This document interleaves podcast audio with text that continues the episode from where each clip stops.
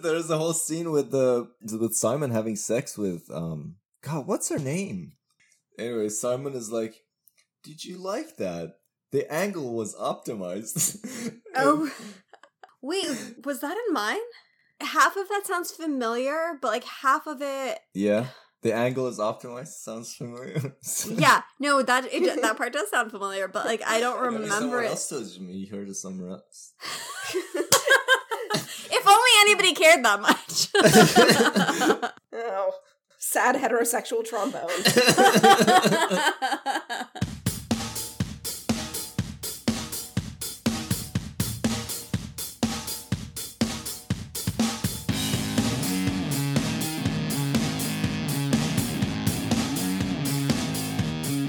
Hello, everyone, and welcome back to May We Geek Again. My name is Shahin, your host today, and as always, I'm joined today by my lovely co-host Joe. Hello. And sorry, that's my cat. If you hear scratching, that's my cat. um, I'm not scratching. so, um, Good cover. and also by our longtime friend, uh, guest, um, Practically slash podcast host person. last yeah. time. Can I be a Yeah. junior host? I thought about junior this. host? Yes, that's Ju- and good. junior host Bubs. Yeah, that's fun. You have a title. Bubs. Hi. if you hear anything in the background of my microphone, that would be Bonsai being a little bitch. See, Yeah. this is why I lock the door that I am podcasting in. So occasionally you will only hear scratching from the other side of the door. if I locked Bonsai out, you would just hear hysterical barking and Yeah. like the door like being like jumped against. Dio like squeezes her arms underneath the door, and I'm like, dude. Oh yeah, they do that. are They do that when I'm peeing. Yeah. Let So, me watch anyway. you pee. Yeah, that's bonsai. Um. I'll be right back. So today we're talking about humans. We're continuing our uh, covering of humans, which we're very excited about. Uh, episodes five and six of season one. Um, so episode one was directed by Louis Luis Luis Arnold and written by Emily Ballo. Ballo. Uh, We've names are all clearly practiced this many times. I mean, it's not a matter of practice. I just don't know how to pronounce. And 106 is again Lewis Arnold and written by Sam Vincent and Jonathan Brackley, who are I think the main creators of the show. So, um, you can find us on social media. You can find us. Uh, first of all, you can find the episodes on SoundCloud and iTunes, and you can find us um, fucking around on Twitter. Usually, Yep. it's Yep. Joe and Bubs. But if you do like, I am Like, very I- restrained on Twitter according to a friend. wow, that's wow. Okay. Better call Did, Yelp. like, um, Twitter, and I like, can put summon. restrictions. I can summon uh, Shahin whenever anyone has questions, which happens occasionally. Talk about particle creation, everything. So, yeah, and you can email us at maywegeekagain at gmail.com. Uh, that's about it. Uh, what's everyone drinking? Is anyone drinking anything exciting? Uh, I have this Pinot Grigio called Ooh. Okay. Bota Mini, which I guess translate to small bottle. Um, it's like it's in this little carton that's like those coconut waters. Oh, one of you know what those. about? Yeah, yeah, yeah. Like the Tetra Paks. Yeah, I bought like a pack of them. Are they any good? I still haven't had like a good tiny like either canned or Tetra Packed wine. Yeah, it's actually pretty good. Um, it's it got wine enthusiast best buys over Well. thirty gold medals. Okay. Um, no, it's good, but it's um the bad side of the packaging is like, oh, you're like, oh, it's just a little bit of wine. I can drink all of it, and then you drink all of it, and you're like, wow, I'm super drunk, and then you like look at the numbers, you're like, oh, that's because this is a three quarter bottle of wine. Oh my god. or no, wait, two thirds, two thirds. Still. Still, Still. still. Do you guys believe in wine tasting? Like that That's it the exists. spiritual thing. well, I kind I kind of think it's bullshit. Like, You mean like when the sommelier is like, it has cherries and chocolate and Cheez-Its? No? yeah, I think they're making it up, and like, I mean, there are experiments that show that like if you switch the the bottle or like, um, uh, I don't know, like uh, blindfold them or whatever this. Oh yeah, people can't tell the difference between red and white. red and white. And yeah, so there's all. and I they don't agree can. with each other, and so I can very much tell the difference between red and white because I don't like red wine. so we'll feed you something and be like, I don't like this. It must be red. L. It's too earthy.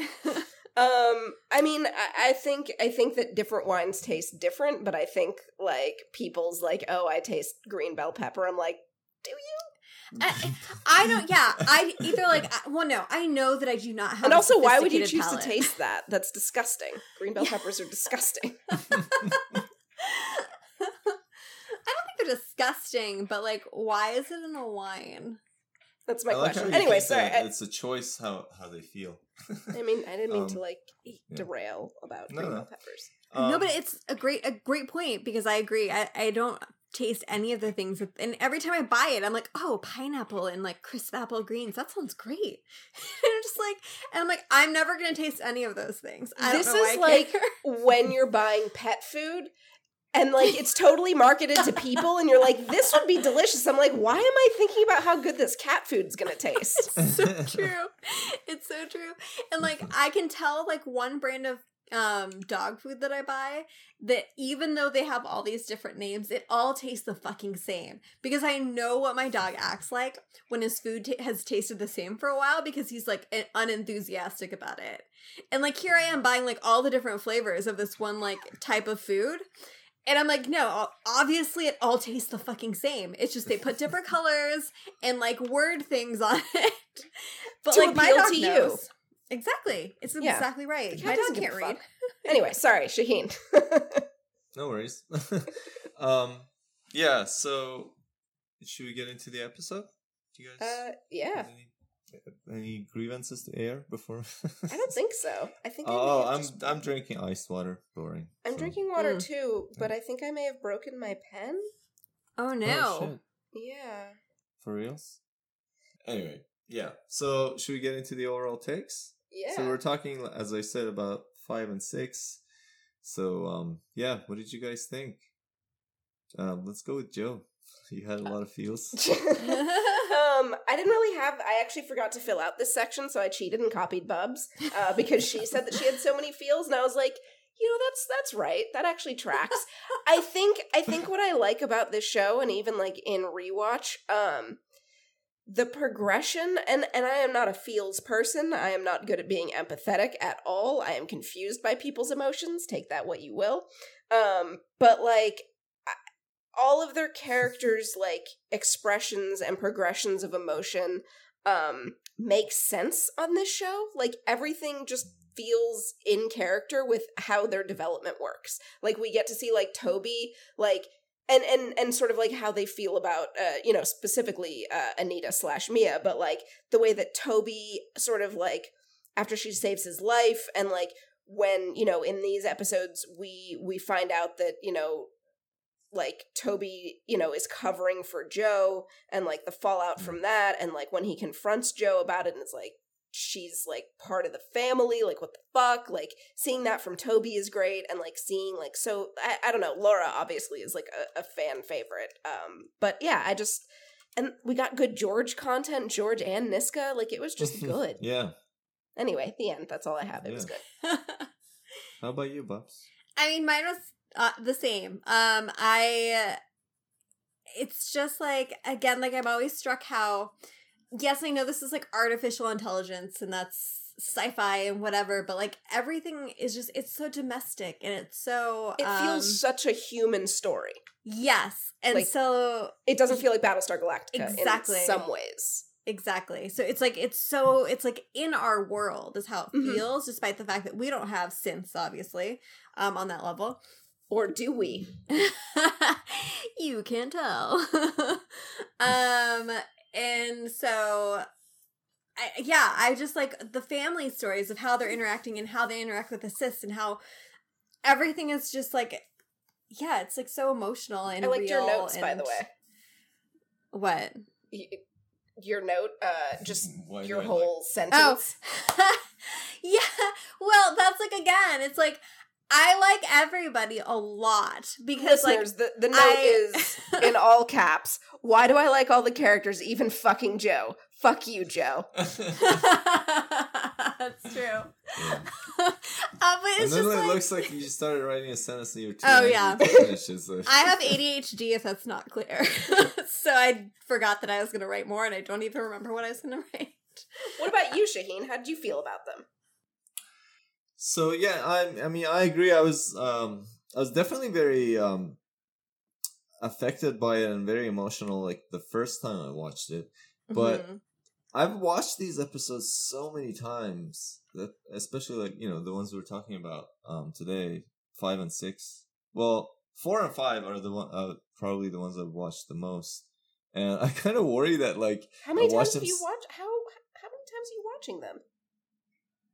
Oh, I I've lost count of how many times Oh my god! Like in episodes, yeah. in preparation, not in preparation for the show. No, no, just no, yeah, just over time. Huh? Neat. since I was introduced to the show. Yeah, so um yeah, you you introduced me to the show, so thank you. Yeah, Thank you. so yeah, I'm kind of worried that like I watched them so many times that I kind of forgot all the points I had to make about it. it's like it's become kind of trivial.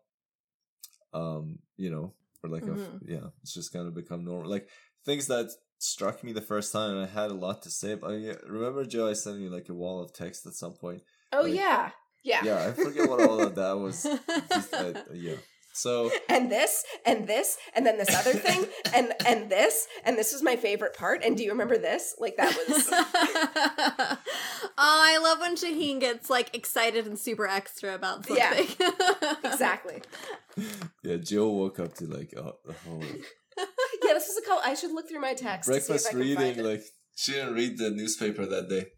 so- it was like doing like the sunday crossword it took me all fucking day Yeah, anyway yeah, and the story moves fucking fast. I realized. I mean, they had eight episodes, right, to Mm-hmm. do like a whole season. So I think that's probably why.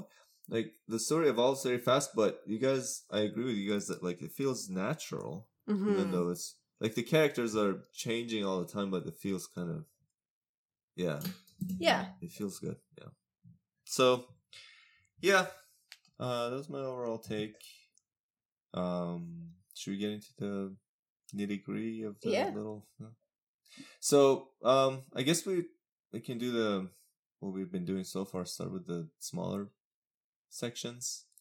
We can start like with the Fred, Fred and evil scientist, and then do like Pete and Karen, and then go into the family stuff. How about that? okay Sound good? yeah where do we have the evil scientist listed Bottom? Fred plus evil scientist. oh there we go sorry sorry i've scrolled past it Yeah. Uh, so it looks like we ha- didn't have much to say about this. Um, I mean, well, I, I like that one line. Like, I feel like the dialogue on this show, like, occasionally just gets like very like poetic.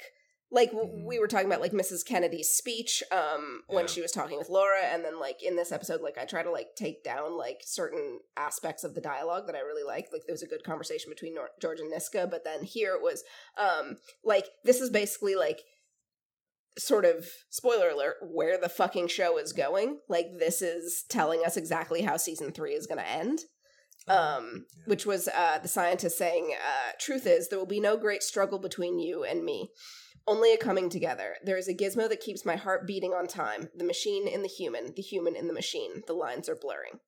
Like yeah. and that was such a weird moment to also find out that the scientist is in a way on their side Mm-hmm. like we assume that he was like pure evil the whole time But I thought that he was just bluffing. He was just saying that stuff you think to To get him on his side. yeah. Because I mean, so do you do you think that Fred was wrong to think that he was on um that Hobb was up to something that that he was his intentions were impure? I Uh, think that because you have things like um, lie detectors that go by like heartbeat and um you know think like sweat and all these other things um if like a rudimentary um thing like a lie detector exists in our time i think it, something like artificial intelligence because they can pick up people's heartbeats right Mhm. um could tell Which- when someone's lying Why So did he have to check the dude's pulse then? That's actually my well. there actually. are there are. I, like that. i have What- a lot of well actuallys. Um, Are you saying he can sense it from far away? Yeah, because like they've done, they've shown other synths like doing the that. nurse. Yeah, the nurse, and like saying Yeah. about his heart rate without touching him. So like, I don't Yeah. know, maybe he gets confused in a room with more than one heartbeat. I don't. Anyway, sorry. Continue, Bubs. That's my well. Actually, I'm doing it early. From I mean, I didn't think about it as uh, uh in terms of him being a synth and that he can sense it already. But I thought like if you just think of it, if it were a human, um, I really like that what he does because you usually don't see that in the, in movies. Like when they kill someone, then they just kind of assume that they're dead. But really, Mhm. you should check before before you get to the other person because like yeah.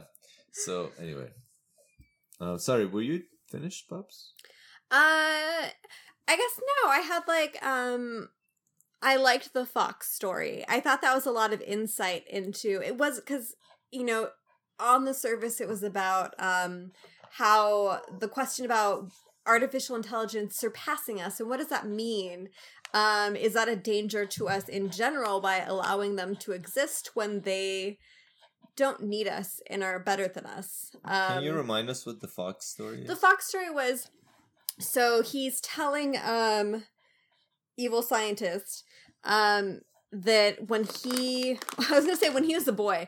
Well, when he was first um turned on, um booted up, um his father brought him a fox with a crushed leg. I thought it was to a s- bird. Nose No, a it's a fox. And so um it was a crushed leg. You know, the, they wouldn't be able to repair his leg so that this fox could walk again. And so um the father had left the fox with him, I guess as like an experiment to see what he would do. And he said like and he goes on to say that he repaired the fox's leg and his dad was shocked and he's like and that's, you know, when I realized that he underestimated hi- uh, us and he and the reason why is because we're better than him. He he couldn't fathom that we were we'd surpassed him basically. Mhm. Um and then he and that's the lead up to foreshadowing him immediately escaping. because he'd already come up Yeah. with a plan to like but like for me the part was that he couldn't kill the fox when logically you're like, "Oh, well, just put him down. Minimal pain, you know. Mhm. No biggie." The the robot was like he he didn't want to make that choice, he says. He so he used his exceptional ability to actually repair the fox's leg, which is something a human veterinarian would not have been able to do. Um and that was like when we talk about like um how are these how are these sentient synths programmed? Like what what makes them tick? Like um what is morality to them? Like not killing things like how I, I just like i have a lot of questions as to like how they got there and why they have this inherent morality the way that um, most people have it um Yeah, this comes up, I think, in a couple of places in this episode that we're going to Yes. talk about. With like, yeah, like niska too yeah, yeah certain things that they assume about that seem to be true. Like, what are synths' needs? You know, what? Yeah. Do they have any needs? Like, Well, what do they need? I think I think that the and interesting. I was com- just thinking. Sorry, I was just thinking as you were speaking because you were using he. And I was thinking, like, what does it mean that To be some of them are boys, some of them are girls? What is yeah are they Why just all uh, bisexual because they don't have you know yeah. Oh, I didn't. Sorry, what were you didn't saying, think Joe? about that. Well, so I was just, sorry. I was just gonna say, um, what I liked is that in in this case, uh, and you guys just reminded me of this. It was sort of about um, uh, Fred saying kind of what he felt, um, and like that that you know he was underestimated and all that sort of stuff. Whereas like it's sort of the opposite with Niska. Like Niska is convinced that she is a way or feels a certain way or like should feel a certain way i think. And i like that george kind of questioned that of her um when she was you know talking about uh you know taking lives and you know what and george was like you're sorry. Like i know you are. Like you know like it, it was just i i like that sort of like reverse in in in the way that those i guess total of four characters sort of interacted you know? I would say that of all of them niska to me is the most human yeah I would I would agree with that. She's That's she's like got a like an a stubbornness that the other ones don't have. she's hella pointy Yeah. She oh man, Niska is so pointy. So pointy. Versus like Max is such a round. there is there has never been anyone rounder than Max. oh, Max, That's so funny. pure, oh. So round. so Is round. this thing ca- catching on? Like are we The gonna- pointy and round?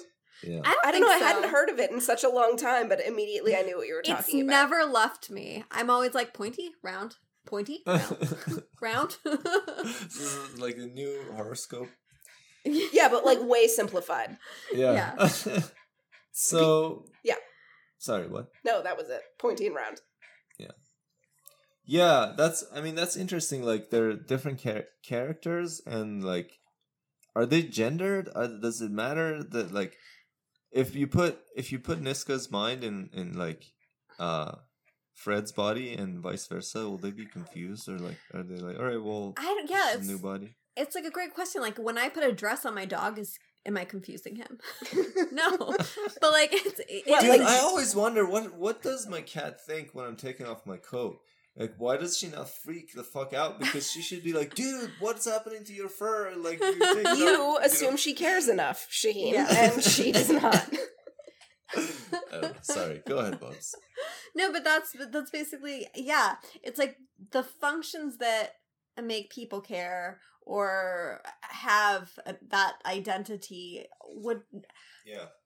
yeah it's just like i, I guess i would i really wish um we would have gotten into more how they were programmed i think that they we do a good job with um v in Mhm. terms of knowing the origin of her um and because she's based on a human brain that lived um i think it's it's easier to kind of um accept her um goals although it's funny because hers are not um are less quote unquote humanistic than um the synths even though she comes from a human brain and i guess that goes into like how much a role does having a corporeal body in society um help dictate Yeah. your I mean, identity your experience of the world is certainly, you know, vastly different if you have a body or not. you know? Yeah, and all, Um, but like still like it- with in terms of like a nervous system,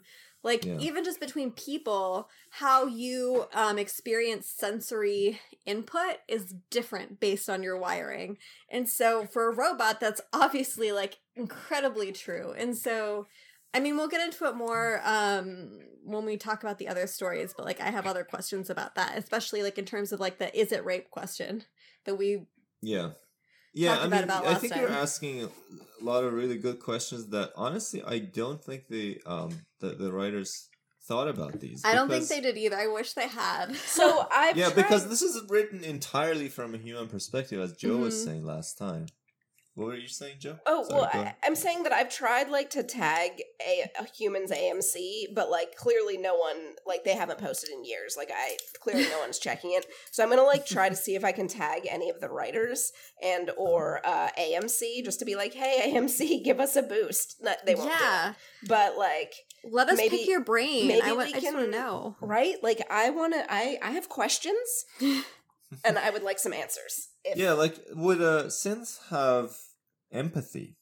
I don't know. Because like Yeah. this is, goes back to what this keeps coming back. What you were saying about evolutionary, um, you know, Yeah, why we have psychology. empathy. Yeah. How much of our psychology depends? Yeah. So like we have empathy because it was beneficial to have empathy, Mhm. but can you program that? What is what does that even mean? I mean, I think- that? I think that you do program that. I think that you, or you try to program it because I think that is sort of one of those things that it's gonna make it either that or maybe maybe just Niska. Like I'm trying to think because like the the the asshole ones in season three who like wanted to overthrow the humans, like they or maybe their empathy was only limited to other synths. Does that make sense? And like Mhm. There are some synths who are Tribal. more who are awake. Yeah, they're far more tribal versus someone like Niska or um even I would well, say she Mia. starts out. Niska starts out tribal. but however, but- I feel like we get a lot of like her sort of abuse and backstory. Um Yeah, no, I think the difference is it's not that she has a backstory, it's that she got to know humans and she got that other perspective that she didn't have, and it versus and she got to know like hu- humans being real shitty. she got to know humans being real shitty, but she also got to know George, who we see in this. Ep- Oh, this you mean like like episodes. like now? Like I thought you meant Yes. like her personality beforehand. Yeah, well, no, because she starts tribal after these things she's dealt with at the hands of humans, including her quote unquote father. Mhm. And then, Which like um, ew, skeevy detail. I mean, kind of, but like, why? Again, like when we We'll go back to to like that. the robot, Yeah. why would the robot care? Yeah, because we'll get why- to that. they wouldn't The have- David okay, L. yeah. said that's a discussion. But if she's conscious, but, But I mean, like, so even if she's the thing. conscious, like, what what does it mean to her? well, are we not are we not calling them human? Like, are we not no, no, calling no, them but people? it's. I, I would say like I'm not calling them human. I'm calling Not them human, people. sentient. So yes, sentient meaning they have their own thoughts. They can like evaluate their surroundings, um, make quote unquote creative-ish problem solving. You know, yeah. um, but in terms of like what's a transgression, what's something that will emotionally traumatize them, so much of what would emotionally traumatize a human is again based on ev- emotion or um, evolutionary psychology.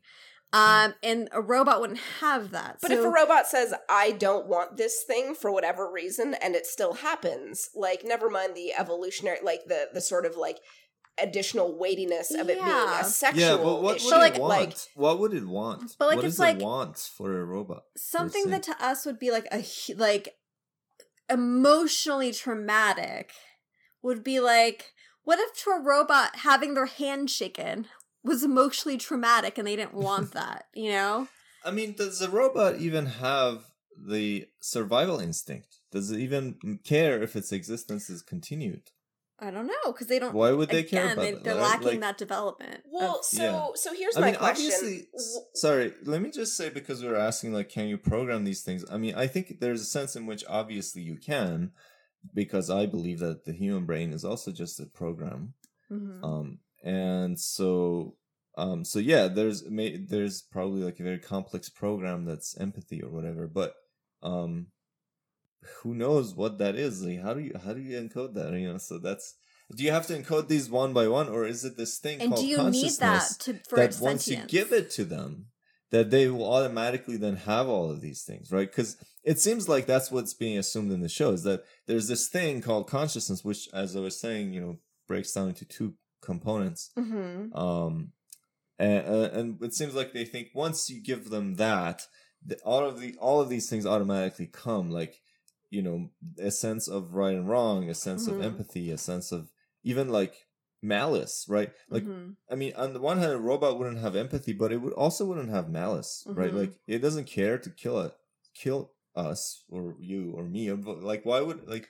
unless it sees a problem and it's like you know um perverse instantiation Yeah, unless yeah, but we're not even competing for the same resources. So anyway, yeah, there's all these. These are very good questions that I think because we're writing it from a human perspective, we're not even thinking about. yeah Sorry, So- Joe, were you saying something? so so i think i think i kind of have an answer or at least a possible answer for how like okay fine so if you know niska if if we say niska does or doesn't want something and we don't know what that means because she is a robot what does it mean to- for a robot to want? Well if we say that she's conscious and you know can read in data for example and like Mhm. maybe it's not even i mean here's a way to look at it. It's not what she wants or doesn't want it's that she knows that what is happening has happened to humans and the implications of the morality of something like that happening to a human. So she would be able to say that is wrong for humans but they don't think it's wrong to do to me which means that they think that i am less than Mm-hmm. does that make sense Right, Yeah. but right. So, but so that's an inference that she will make. But then the question is, does that what does that make her angry? i mean right. It, it, there's a reason why a person I feels think I angry think when we they just have find out. to we have to like go with the show in that they are creating a world that says the we have figured out how to code emotion. but but Yeah, it's well, I mean- still not a co- like emotion i think emotion though still can mean a lot of things and it's Yeah. it, it- when you I have no problem with robots having emotions. None. Yeah. But I, I'm wondering, like, what, what are their emotions like? I think there would be a general sense of like pleasure and pain that a robot can have. But is it know. intellectual? Is it sensory? Can what do they feel when they have Yeah. when they're touched? Like what? Yeah. But that's the thing is I think one possibility is I mean you're saying we should go with the show and assume that we programmed uh, these emotions but it is that really what the show is saying because it seems like to me one another interpretation of it is they're not saying that Elster programmed each of these emotions one by one they're saying that he programmed consciousness. He figured out a way to Mhm. give them consciousness whatever that is. And then that automatically brings about all of these things it seems. Like there's it seems like the assumption is anything Sentience that's is human. conscious yeah will have these these uh, feelings and wants and needs and so on. Um and that may be true. That may be a, a theory. I mean I, I mean i don't know about specific emotions but like for example a sense of right or wrong maybe that's something that any conscious being will Mhm. will have i mean we talked about this a little bit last time um but yeah I think it's eh, maybe it's like by certain processes um lead to certain changes in the brain. So maybe if the robot brain is similar enough to ours by have running the same processes, it results in something similar. So for example, um birds typically are pretty dumb, right?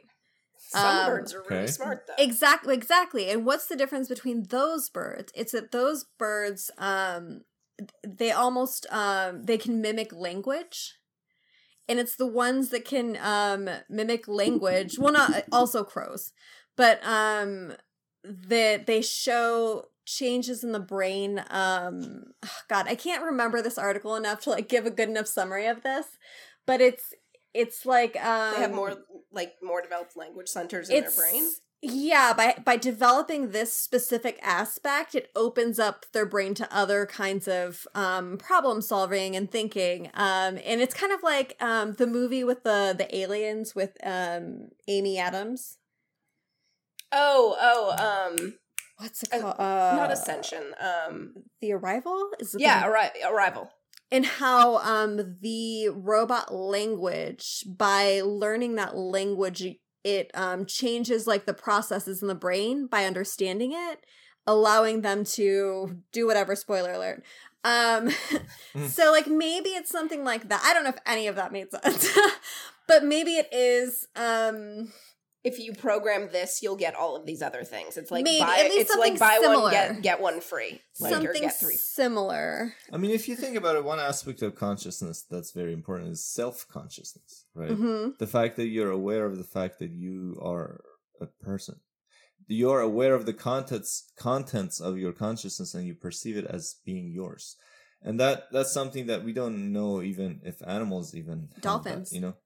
dolphins Um, have a sense and of self Well, I mean, we can infer, anyways. But like, so if if that's what, if that's what's important, um, then as soon as you, I guess that would be like your your, uh, that's what I call qualia, or philosophers call qualia. That's what you you talk about, Bubs, right? Like Mhm. how it feels and does it can can, can it sense things? Can it suffer?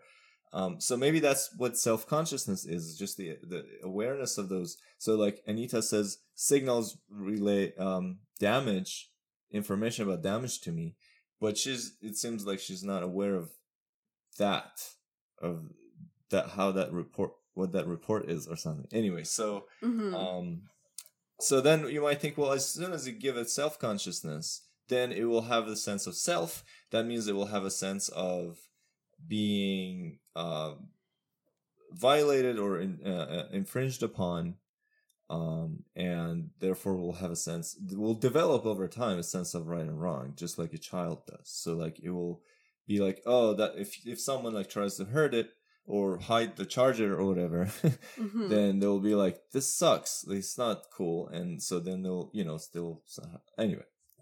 I love that we have Um, fallen down like a 14 foot rabbit hole on our first fucking like Yeah. yeah. With the little, Yeah. the small topic. yeah just a little Let's one. move on to Pete and Karen. um, if that's okay with you guys. yep. Yeah. So okay, what's up with Pete and Karen?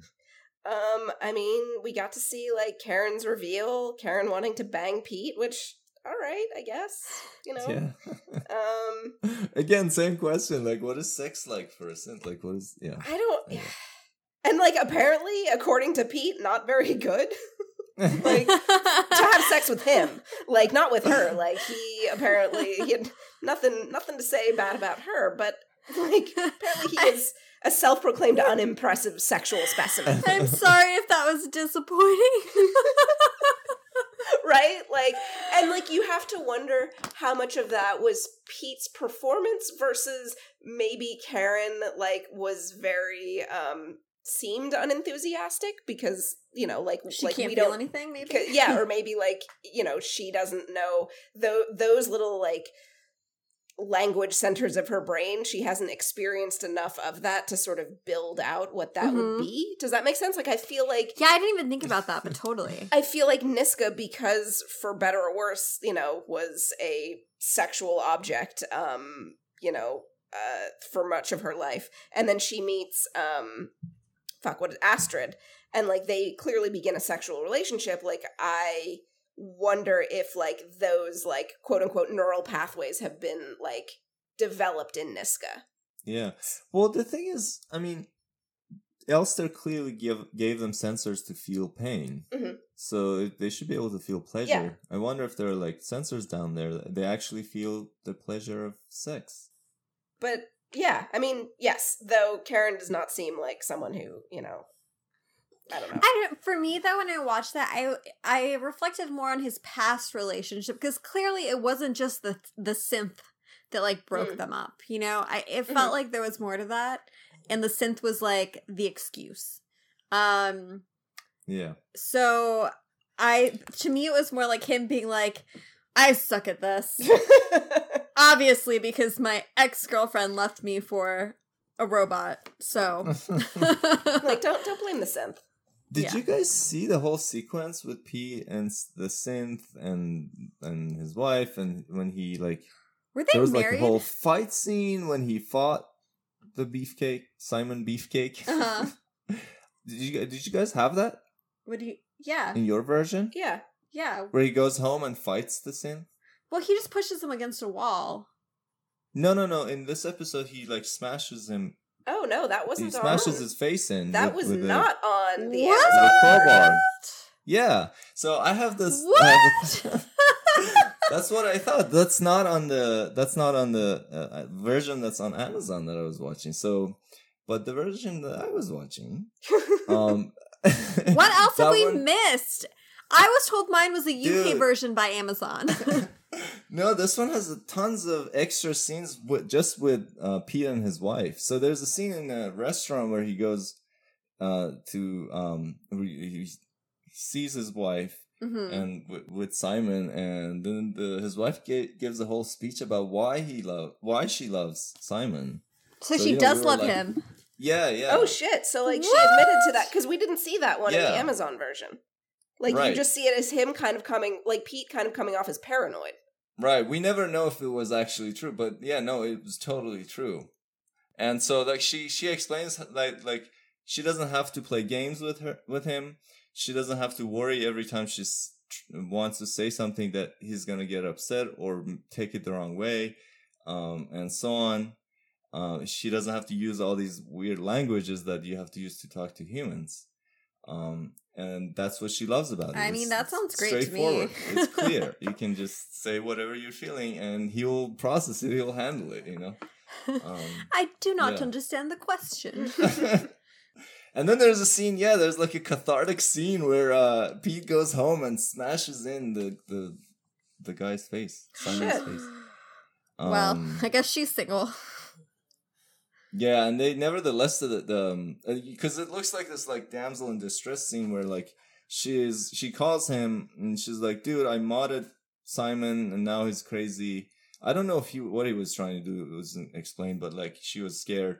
Um and so then Pete goes over and like quote unquote kills Simon and then you think that it's like gonna be like, "Oh, kiss me, Mario" or whatever. but but then she's like, "All right, get out of here now."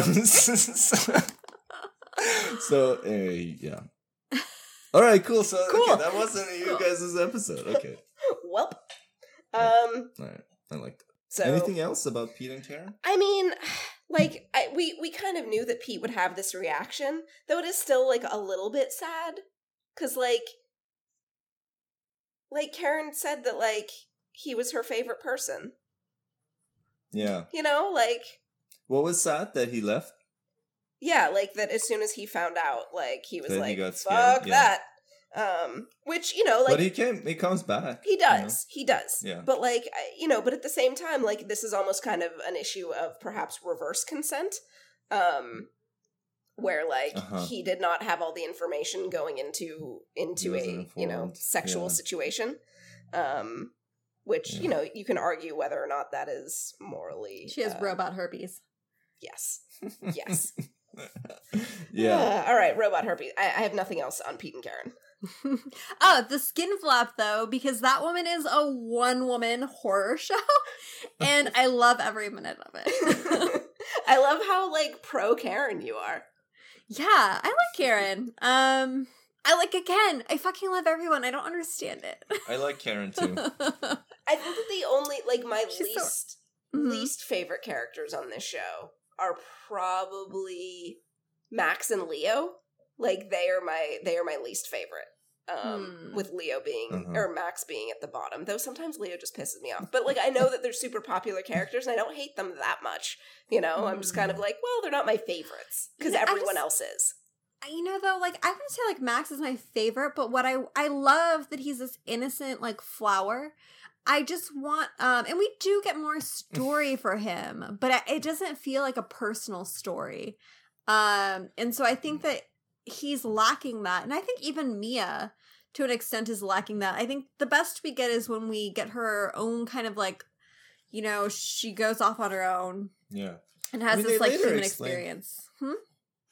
Sorry, they later explain that like they've been confined to the house their whole life, so they haven't really Yeah. learned how to be among other people and how to live and you know yeah but like what's out there. What are you, the trees? Are the Yeah, no, I So- agree with that. But like I think with Niska, like her story is just like so present and like it really makes her feel a lot more real than I think the other ones.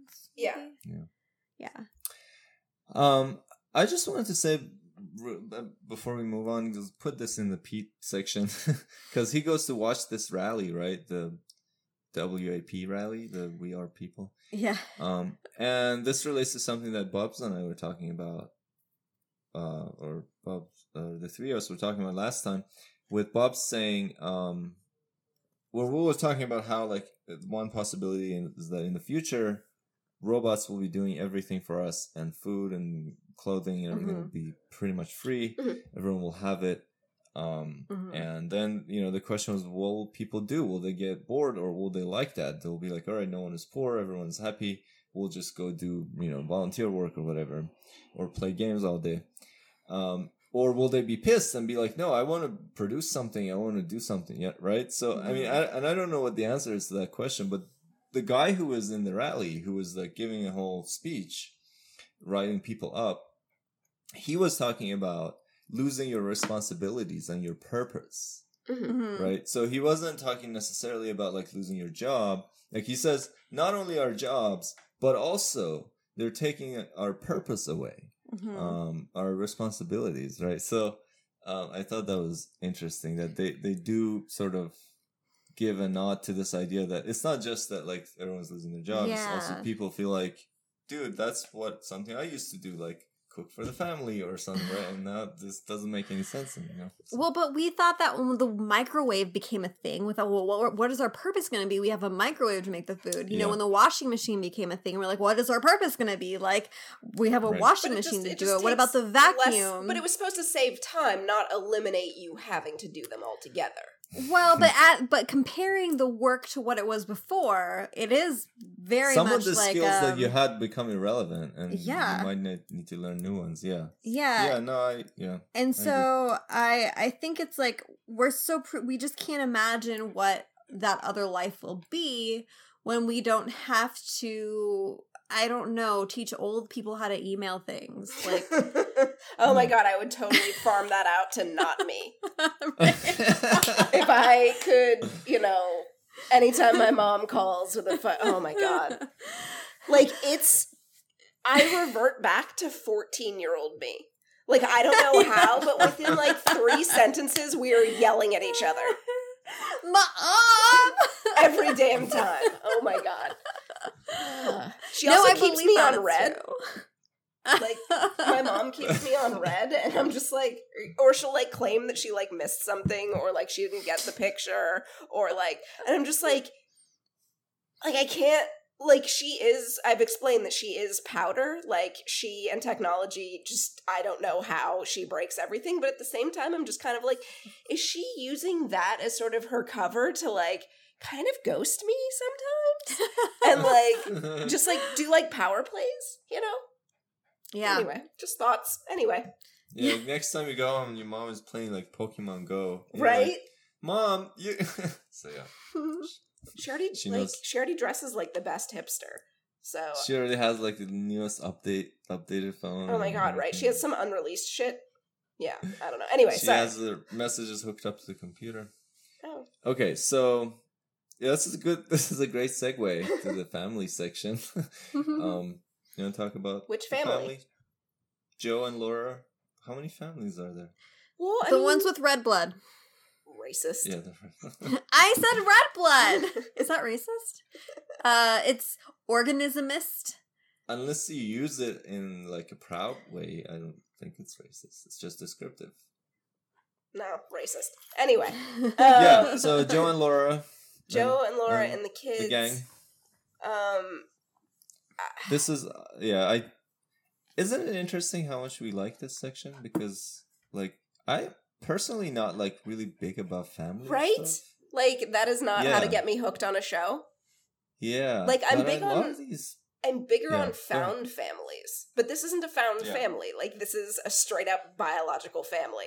Um, yeah, I I loved. I think I I- I loved all the stuff with Toby, like the way that he like realizes what Joe has done, and like sort of the like dad fall from grace because like i feel like dad dad's the cool parent you know what i mean Oh like yeah. dad brought Mhm. home anita like dad like lets them get away with shit and like Doesn't mom- burn cake. doesn't burn cake like mom's kind of the worst and like that's you know we can we can talk about gendered stuff whatever we want with that but that's not the that's not what we're covering here but like his sort of like toby confronting his dad like there was a conversation in the second episode where joe was like it's between me and your mom mom uh, and toby was like no it's Mum. not how could you do this to mom how could you do it to us to anita and like joe was like to anita and toby says we Yeah. care about her how do you not get that and I like that conversation. that was such a good conversation.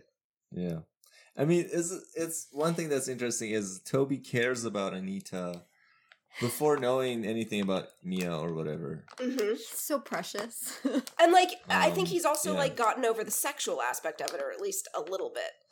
Yeah. I mean, it, it can be like it's a. I think it's a multi-layer thing. I think like sometimes we're very dismissive of teenage boys for being like so perverty.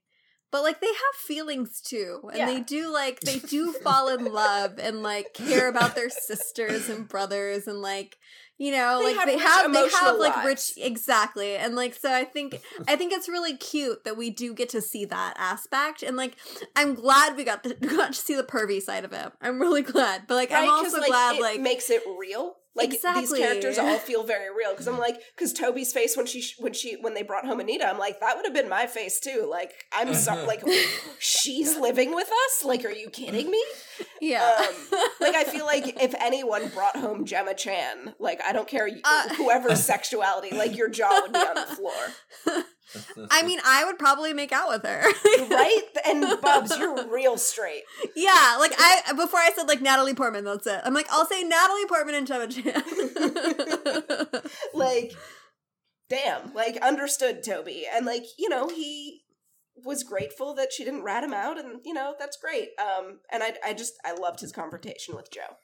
Loved it. Yeah. yeah, and I mean, sweet. like I said, we talked about before, the character growth is really cool and feels very natural, even though it's moving very fast. Like with Mhm. Toby, you know, we saw the pervy side and then now this side. And what we were saying about Laura, we we started the season with Laura being the worst and Joe being the the the reasonable one. Yeah, but now it's switched, right? Now we're getting it's kind of the opposite. Joe is like, dude, just get the And fuck outta narking here." them out at the fucking end. Fuck you, Joe.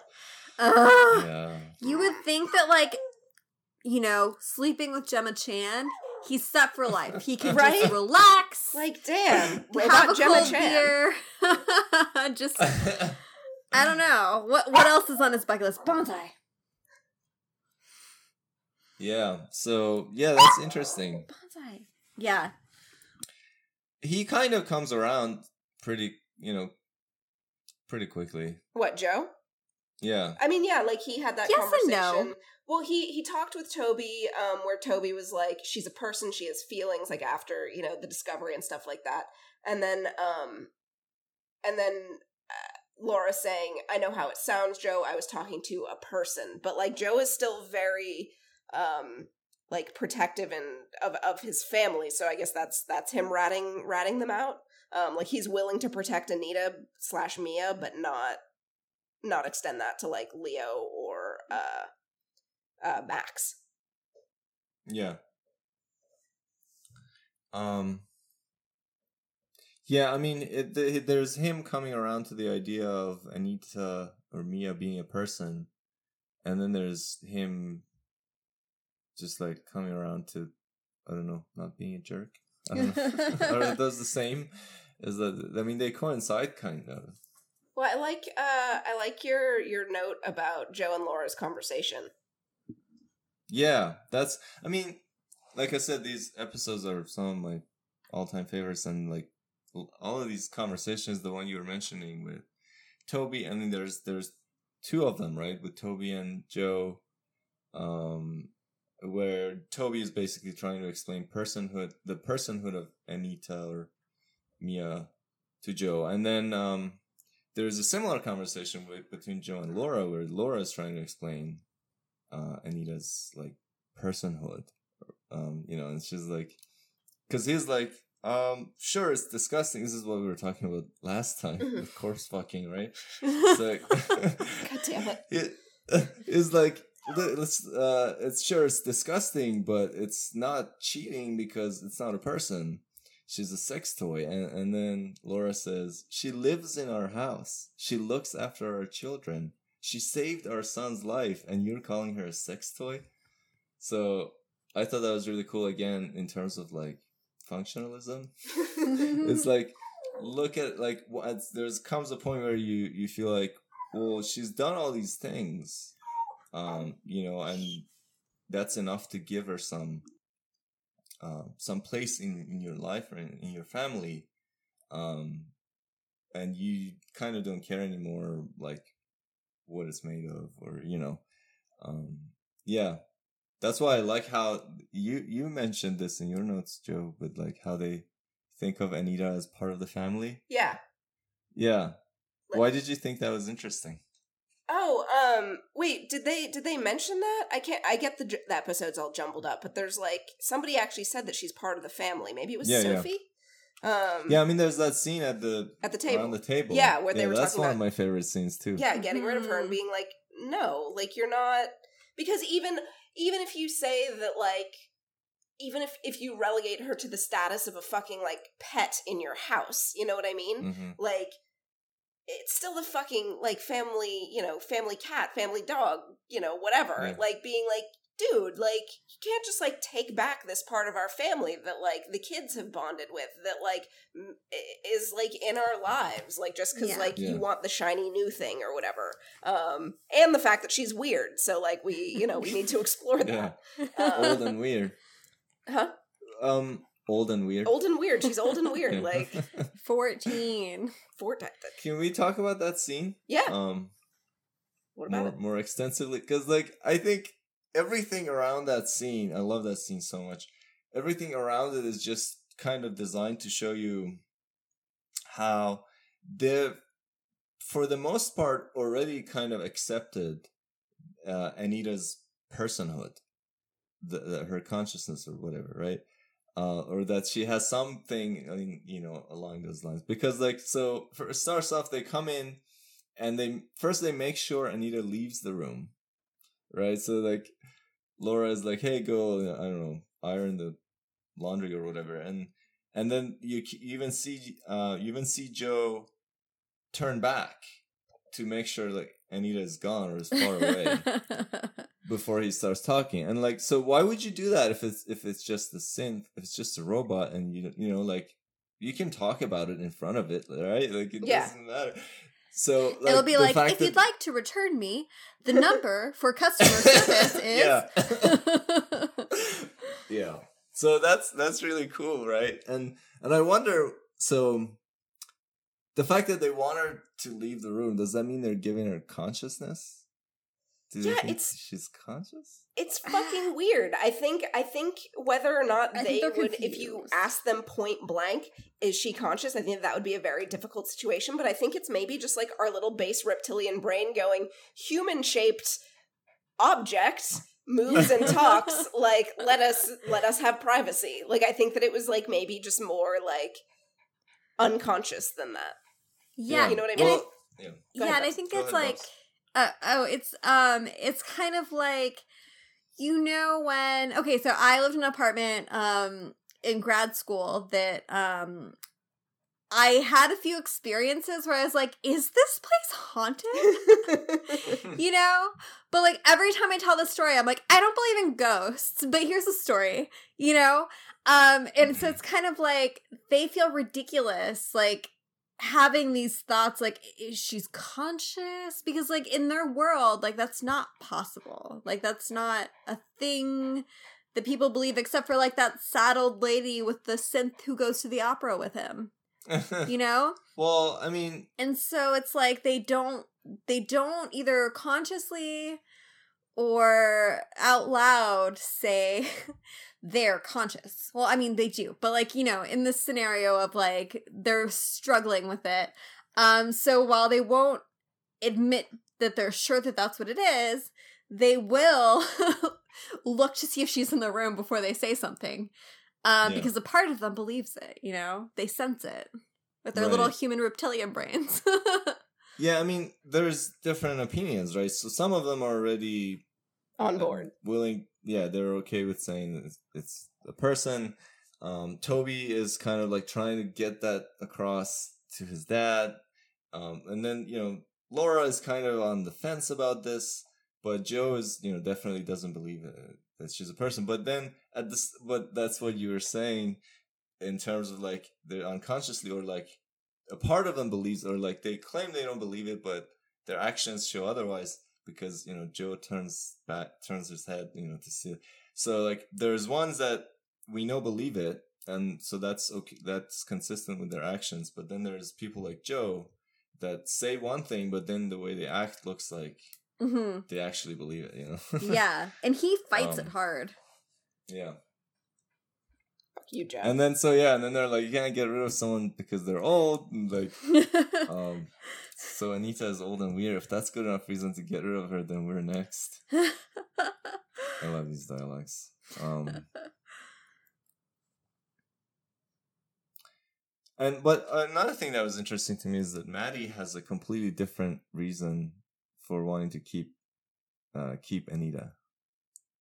Like she's not voting keep because like she like cares about Anita or anything. She Mhm. wants to just like she wants to research it. That's what wouldn't you though Yeah, well, I mean, she's especially interested in because she thinks that Anita is different. and, Mhm. Yeah, I mean, she knows.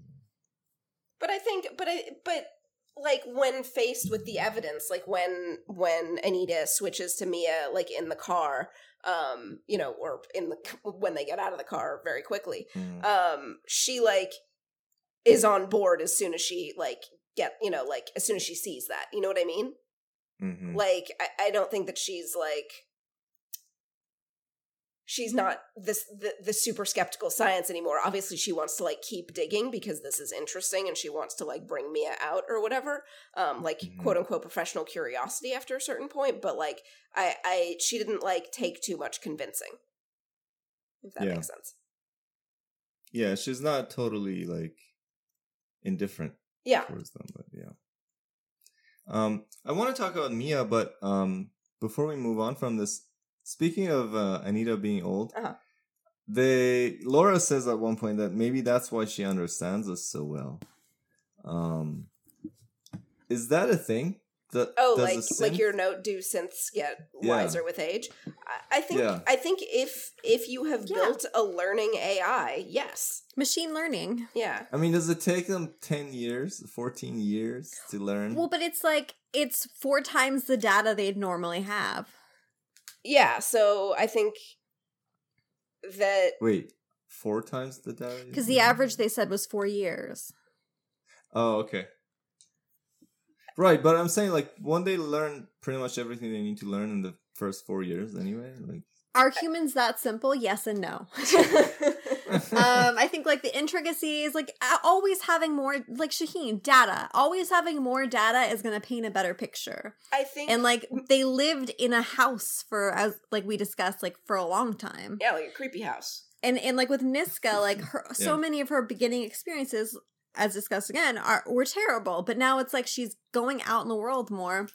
And each time she does, it's like a new experience that's shaping her idea of the world, whether it's his family, whether it's Astrid. mhm. Um, and so I think, yeah, well, I was in a thinking. sense, I mean, what about a like a quote unquote unconscious synth, like Anita? Like this is from the point of view of Mhm. Laura and Joe. Like they don't think, you know, they just think it's just it's. They still think that you know, it's just the you know regular. Oh, you synth. mean like the regular synth's intuitiveness, yeah, like Anita's intuitiveness?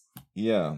Um, I mean, I think I mean, according to Bob's argument, they should, right? Because it's all- Yeah, it's I still stand by it. Yeah. I, I think I think it's probably muted if that like uh, like they don't have quite the access to all of the raw processing power that you would with you know the actual conscious AI. But like yeah, I could see her becoming more perceptive like in sort of the the like data points that it leads to like other synths might not see all of these pieces of evidence and be able to put it into a puzzle um Mhm. but like i think that possibly with anita being as or me yeah with anita being as old as she is you know maybe but like i don't know does the unconscious versus conscious synth like do they share sort of the same like processing hmm. Hmm. Yeah. I think it's it's I think that's a good way to think about it. Like um if we take like the the story time reading for example, um if we look at it as purely Anita, um you know, kids story time, some mothers are happy to have someone else do it. You know, they have a lot of millions of things to do and this is an opportunity while they're home to do other things, right? Mhm. And the kid And is still like getting getting read to so they're still you know developmentally Yes. uh, advantaged Yes. And then another family, like like Laura, um it she becomes more agitated and again like talking about like the biofeedback signs like heightened blood pressure, um agitation, like all those things and you see it when the kid chooses the synth over the mother and you're seeing that repeatedly repeatedly repeatedly and if your if your job as a synth is to do these jobs while keeping a homeostasis in the in the house, then you're going to take an action to um, level out the mother. And you're seeing that when the child comes to you, the mother becomes agitated. So what you do is you redirect the child to the mother to reduce that agitation, and then you see, oh, that was successful. You know? And so, however you do that, that's like that becomes well, how do I get the child to the mother? Um, the child likes when the mother is happy. Happy means she is smiling and blah blah blah blah blah.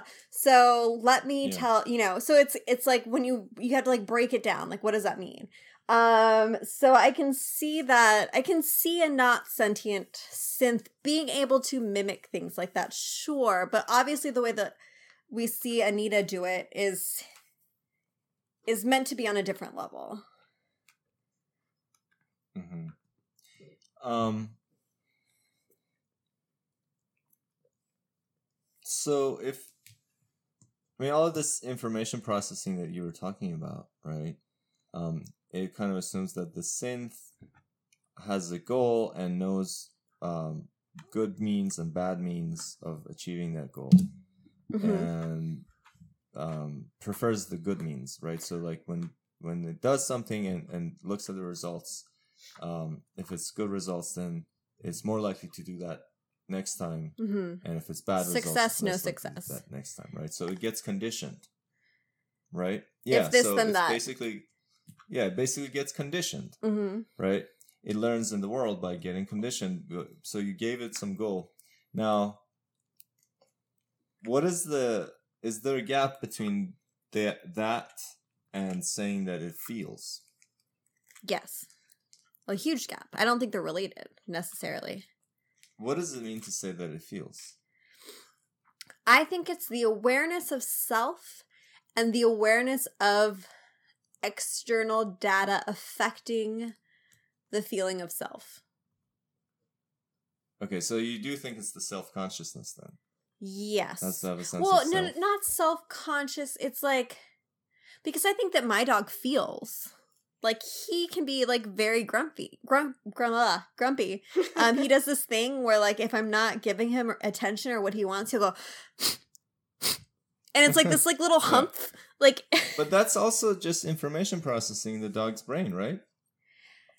Well, obviously, yes. At any time, it is like information processing. Um, but yeah, I guess like okay, interesting, interesting.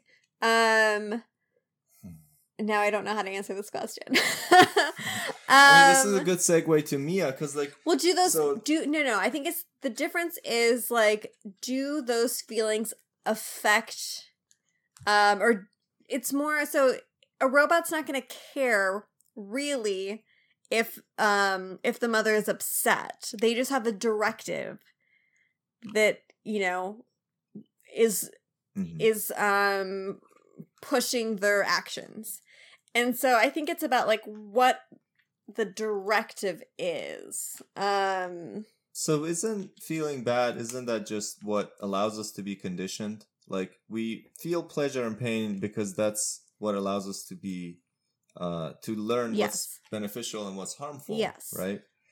So presumably, if you want a robot to learn what's beneficial and what's harmful, given their directive, um, you know, beneficial and harmful for what? For their directive, right? mhm. um, then wouldn't you have to give them some sort of sense of pleasure and pain so that they can distinguish, they can discriminate between things that are I that mean, lead if- to good outcomes and things that lead to bad outcomes. if you are able to recreate that i guess yeah I mean, what what else would you be able to would you be doing? Like, if if it can di- discriminate those things, is that different from feeling like when it's like, oh, I did this thing and that didn't help, that didn't make them the mom happy. Um, mm-hmm. is that is that the robot feeling bad? no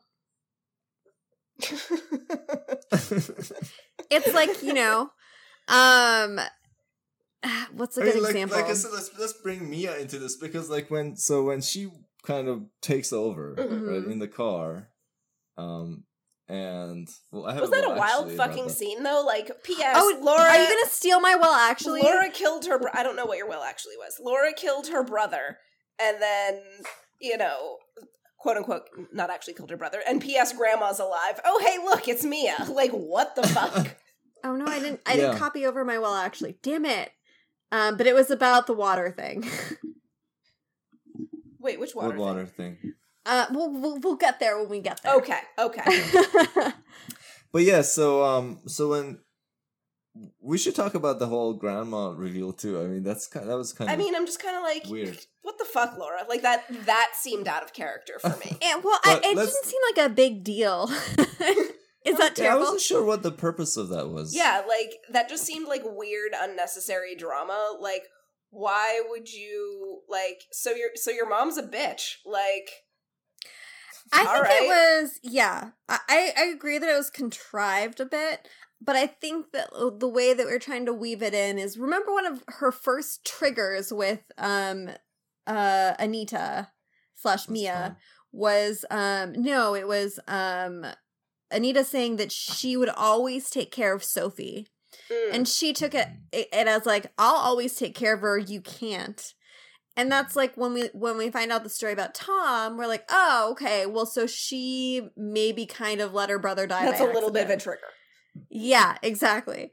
And so like I can see how that, but like I think the the thing that I had a hard time with is like when she was little her brother died cuz she was a kid watching her brother. Right? You know? Like, And look in the I- mirror, mom. I know. and so I, I had trouble believing that like her and her mother were still not talking as a result of that. I mean, maybe it was because the brother was the favorite child and, like, mom never liked Laura. Like, that's the only thing I can think of. Yeah, but why would you just never like your child? I think it'd be more like, well, now I only have one. Obviously, they're my favorite now, regardless. Um, Well, I like I the said, story was that grandma's a bitch. Her mom hate.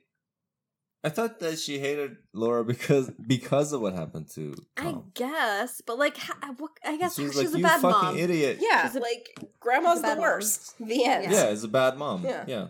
All right, cool. Moving on. Yeah. Well, so yeah, bringing it back to Mia. So when she takes over, um, Which was awesome. change. Gemma Chan's so good. yeah, I know how subtle the difference is. Right? Like she like her body just becomes looser. But like Yeah. not totally loose, like not totally human loose, but like Right. a little bit like more fluid. It's pretty cool. But not no, fluid's the wrong word because I want to say that synths move very fluidly in a creepy way. Um less fluid I don't fucking know. You know what I mean. Yeah, becomes less stiff and smoother or something. Something. and and so that's that's my something I want to focus on though. So they use that obviously as a sort of Visual cue to the to the audience. right as a cue that this is a conscious one versus an unconscious one, Mhm. right? But if you think about it, really that's completely irrelevant. Yep. Like no matter how roboty you move, no matter how stiff and But you see that with the other synths. They're not as fluid as Mia. Right. I'm saying like that has nothing to do with being conscious or not conscious. Yeah. Like if you think about it, how your body like being kind of stiff and I don't know, like very calculated in your motions is not a reason to think that you're not conscious. I, I'm Nor is the opposite a reason to think that you are conscious. I am I am agreeing with you. Yeah, and so but so that we they they use that sort sort of body language and stuff that we're like, oh, we're talking to a person now, uh, and like inflection in her voice and sort of, but none of that is relevant. None of that matters really for. I mean, I think- I- I think that that's just an artistic choice that they did, like you said, because it's television, it's a visual medium, and so like they wanted to sort of.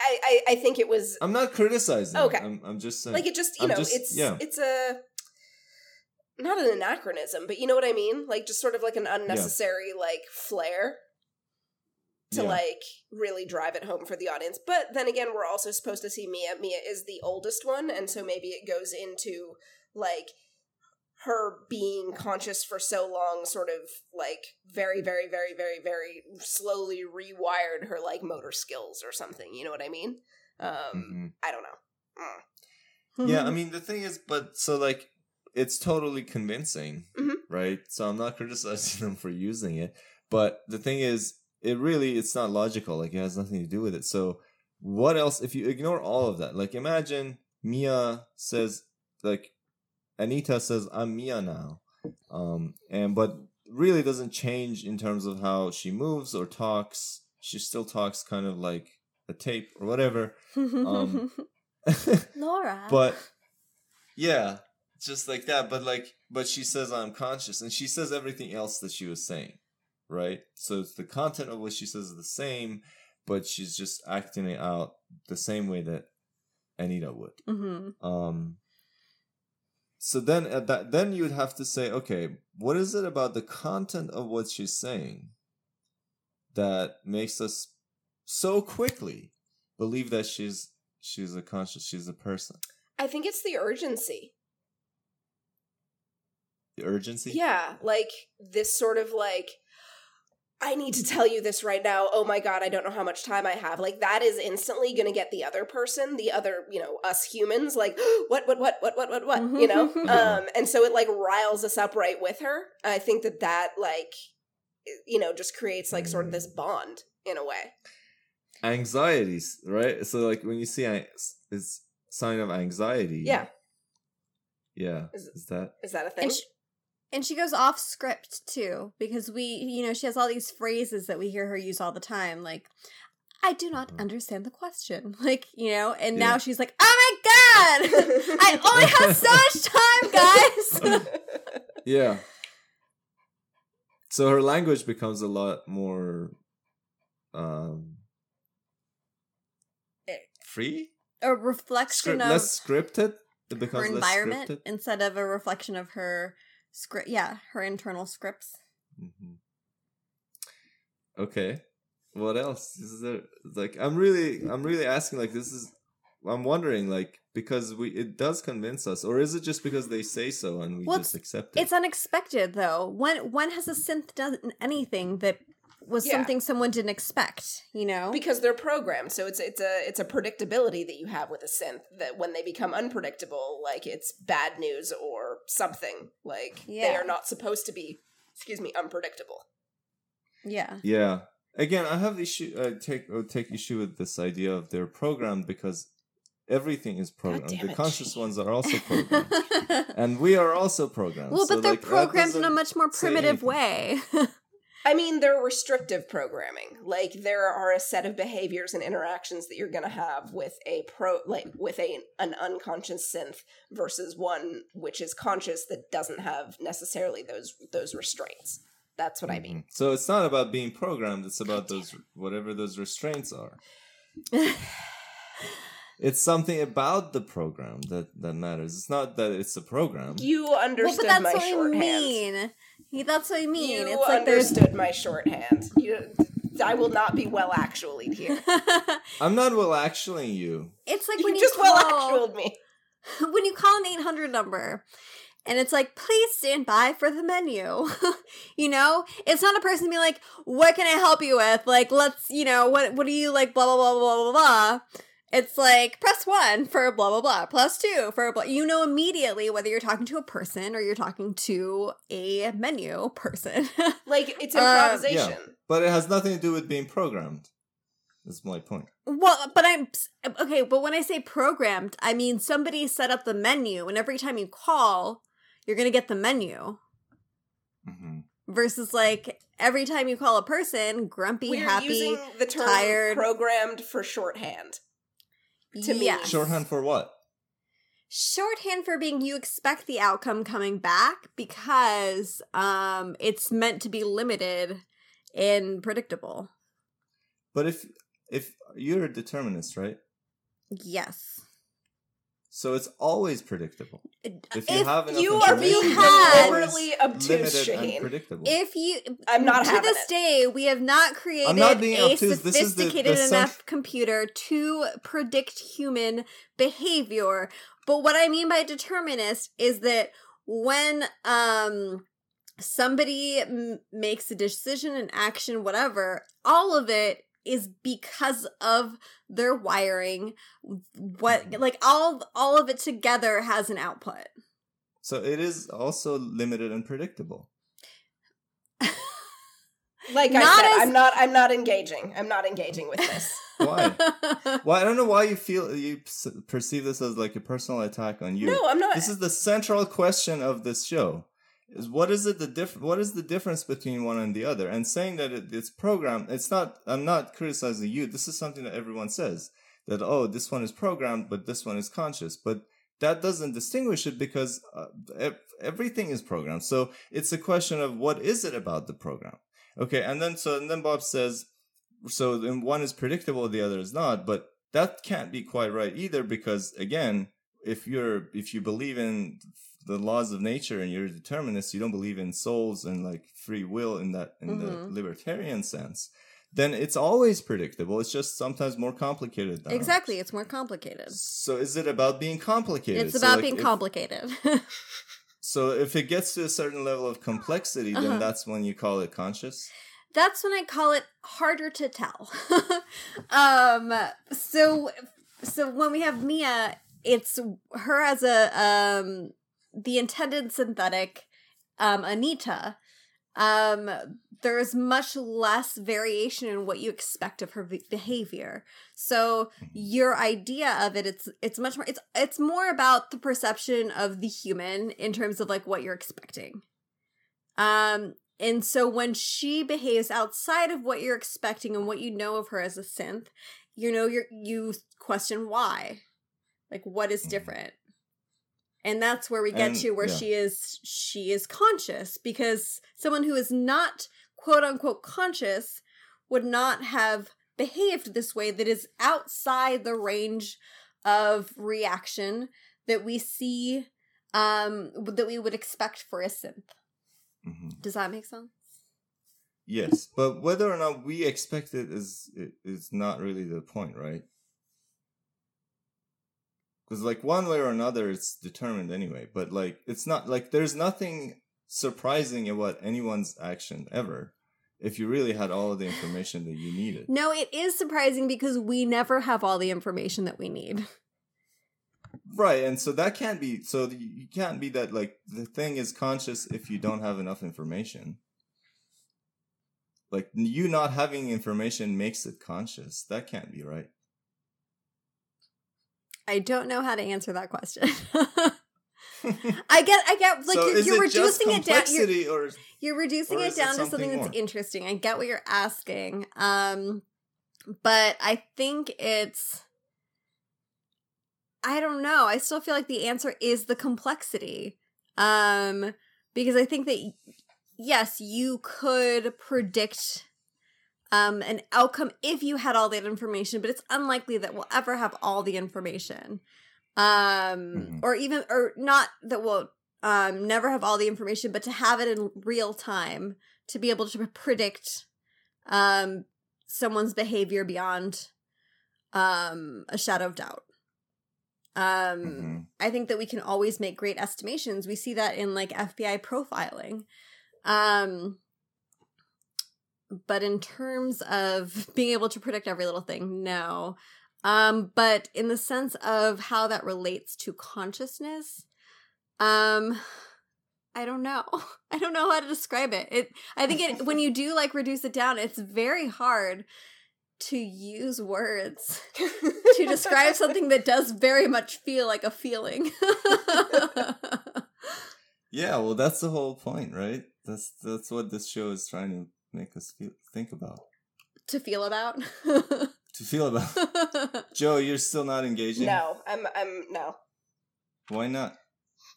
Not tricking me. Not tricking me into engaging. Not doing it. What trick? What is the trick? What is tricky? Because because like I, I know that what we do is get at like sort of these nitty gritty things, but after a certain point, it just becomes talking in circles of like, well, you know, what is programming? If it's everything's determinist, then everything's a program. And well, yes, like that is an understood like sort of base logic for doing that. So me saying that that that Anita is programmed, obviously I don't mean that that it means that that Mia is not programmed or that you know like their programming is different. Like that's like okay, that's yeah, that's what I'm saying. I'm asking, what is the difference? Well- what's the trick? cool shit. I don't know. I'm not David Elster the pervert. Which pe- like, what am I? What am I doing? That's like, uh, yeah, I don't know. Like, I'm not tricking you. I'm just you said there's a difference between the programming, and I said, okay, great, that's the right way to say it. Okay, now what is that difference? So I don't know why. I don't know. We don't even know really what the difference between someone who's on the spectrum versus someone who's quote unquote neurotypical. Like it's so complex. Yeah, I know, I know it's complicated, but that's what. Yeah, Yeah. that's what we're talking. about. We're I'm all not exasperated. Except for Shahin. I'm not saying that anyone knows the answer. You know, we're Yeah. just asking these questions. Yeah, no, I know. Um, I I get what you're saying now. I think. yeah. Yeah. So, anything else before we move on to uh to Leo and Max and Mattie adventure? um I'm trying to look through like it's hard cuz just Mia's so cool, but like I think we covered anything, I guess. I mean, there's more Mia in the in the next section. Yeah, so- I guess. Okay, that's fine. I mean, one of my my main comments about this section, Leo Max stuff, is the, how cute Anita is.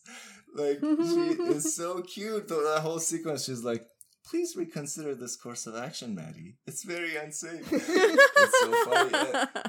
She's like, "Mattie, I believe this to be an improper environment." It's You're very awesome. sweet, Mia or Anita. Well, I liked so I liked the moment where we actually saw Max praying, which is Mm. super interesting knowing that in season 3 uh what is the dude's name? At Atoll?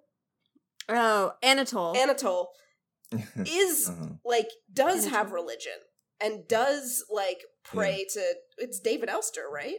Yes. Yeah, He and worships so like David Elster. he does have um you know quote unquote faith in something versus max like sort of trying out this human thing and giving it a whirl and being like i will try to believe in you and you're like well that's okay like like it was sort it was very sweet like i'll you know i'll, I'll try to believe in god like if you help Yeah. Do you guys think that robots would develop religion? I think it depends on how closely we make them. I I think it wouldn't be a stretch for them to develop ritual. Um, Mhm. because uh, you know, animals have ritual, like ones that are independent of their survival and things, you know? Like the Um, elephants who go visit their dead. I was just thinking about elephant graveyards. Oh my god, Oh, we're I the same person. so much. we are. but yeah, like stuff like that where you're kind of like, there's no biological reason for you to be doing this, at least not Mhm. that we can necessarily observe. Um, and so I could see, I could see them gaining, yeah, gaining some ritual, or like I could even see like superstition, for example, developing, just Mhm. because like if you don't have an explanation or like that there's too much data that somehow becomes like correlated you mistake that for causation hmm you know like if they get like a bunch of dad bad data points or not bad but just uh non-representative Yeah. Data- yeah. I can see. Well, maybe like maybe we think about so for humans.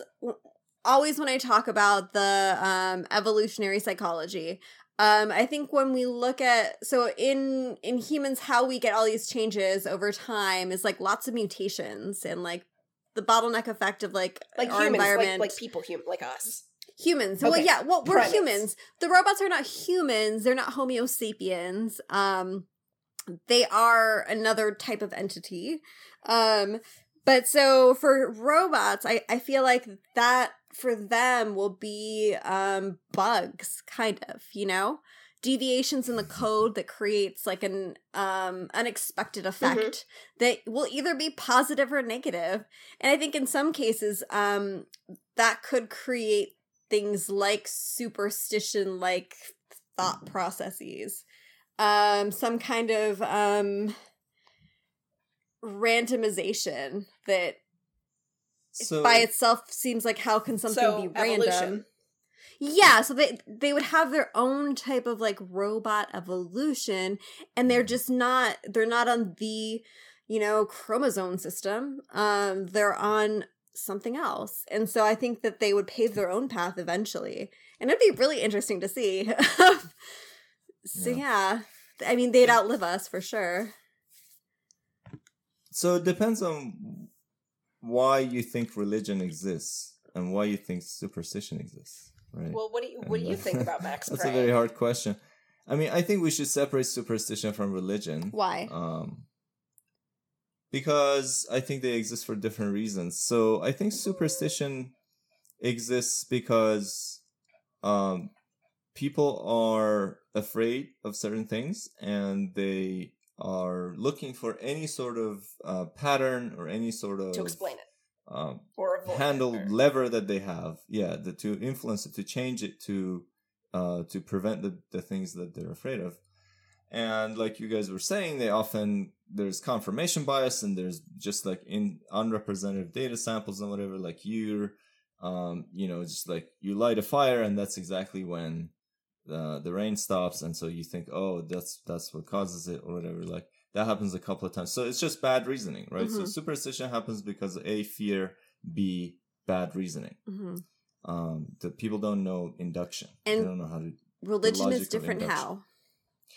Um, religion is far more complicated, and um, it depends on. I mean, there are different theories about why it exists. Um, it, I believe in.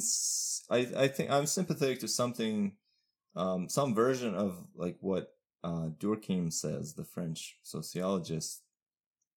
Um, so his idea is that um, religion exists as a way of um, inculcating in people that there is a society that's over and above individuals. Um, to to get them to give them the idea that there's something that transcends all of us as individuals and that we should respect it. Um, and that's basically he thinks the society because he so he thinks that's what holds a society together is the sense that there's something that that transcends and so so by that um logic you know we even people who are not religious if they live in a society they kind of have a religion like you know like we have our own religion of oh we freedom democracy whatever right so like those are our like we kind of feel like that's what So you're, you're you're extending religion to sort of a belief system of like A know society. You're mm. you're extending A it to belief that- society.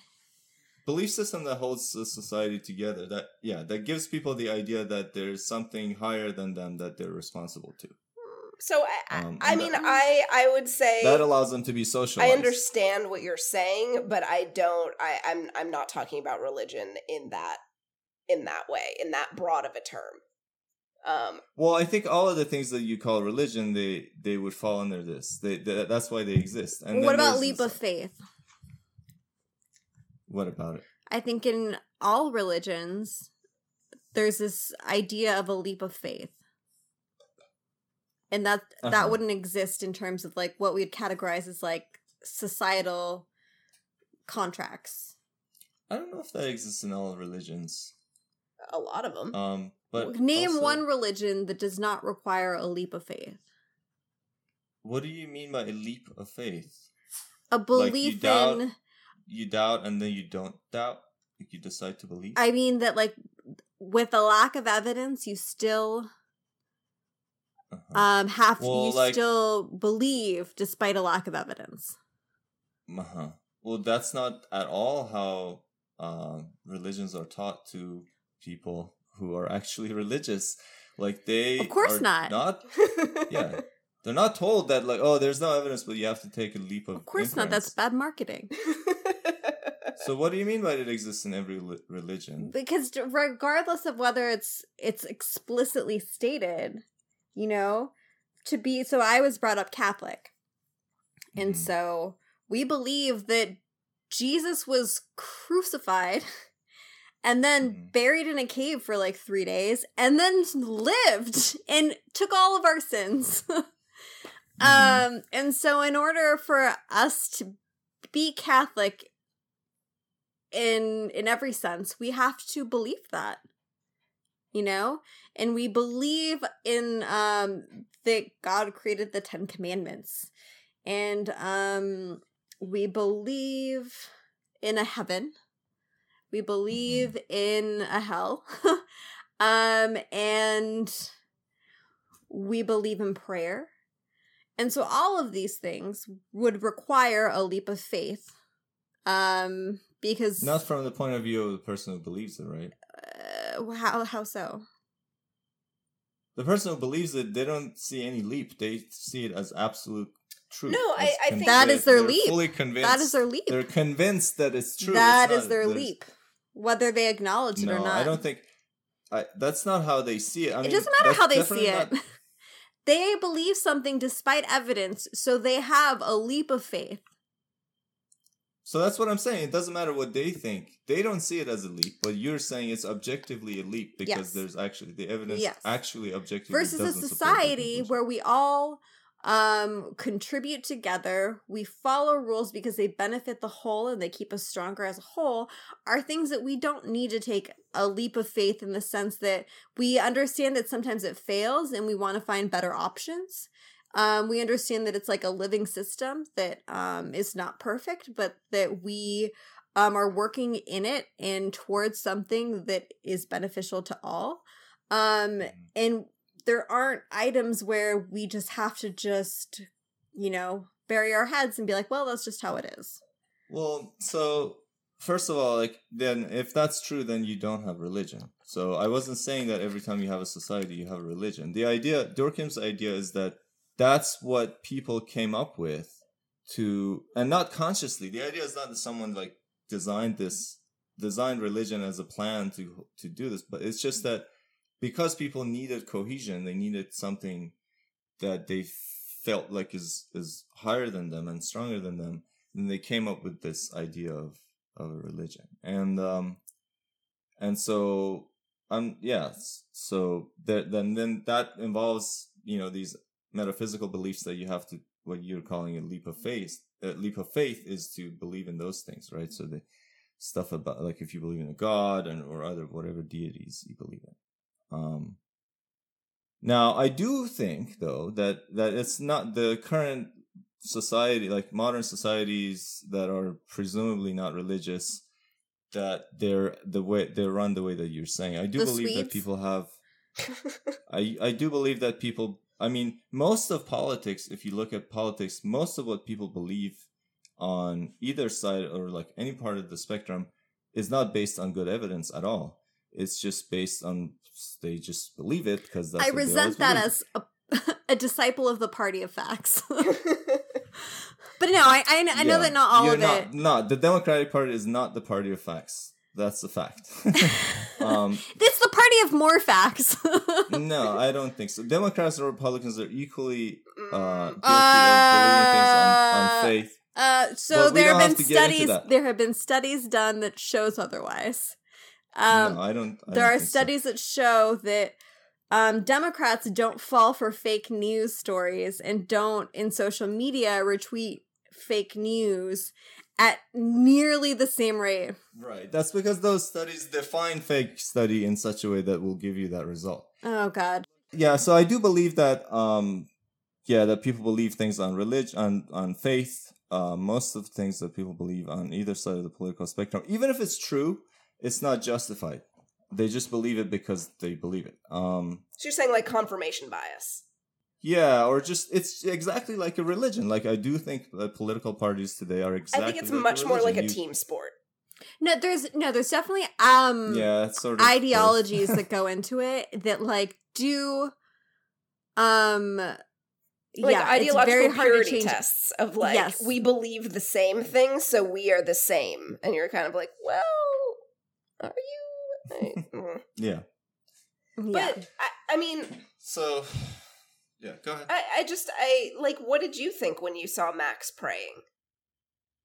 Oh, I thought it was super funny. Yeah, I, was, I mean, um, yeah, I, I was. I mean, I think I have to admit, the first time I watched it, um, I didn't understand what he was doing.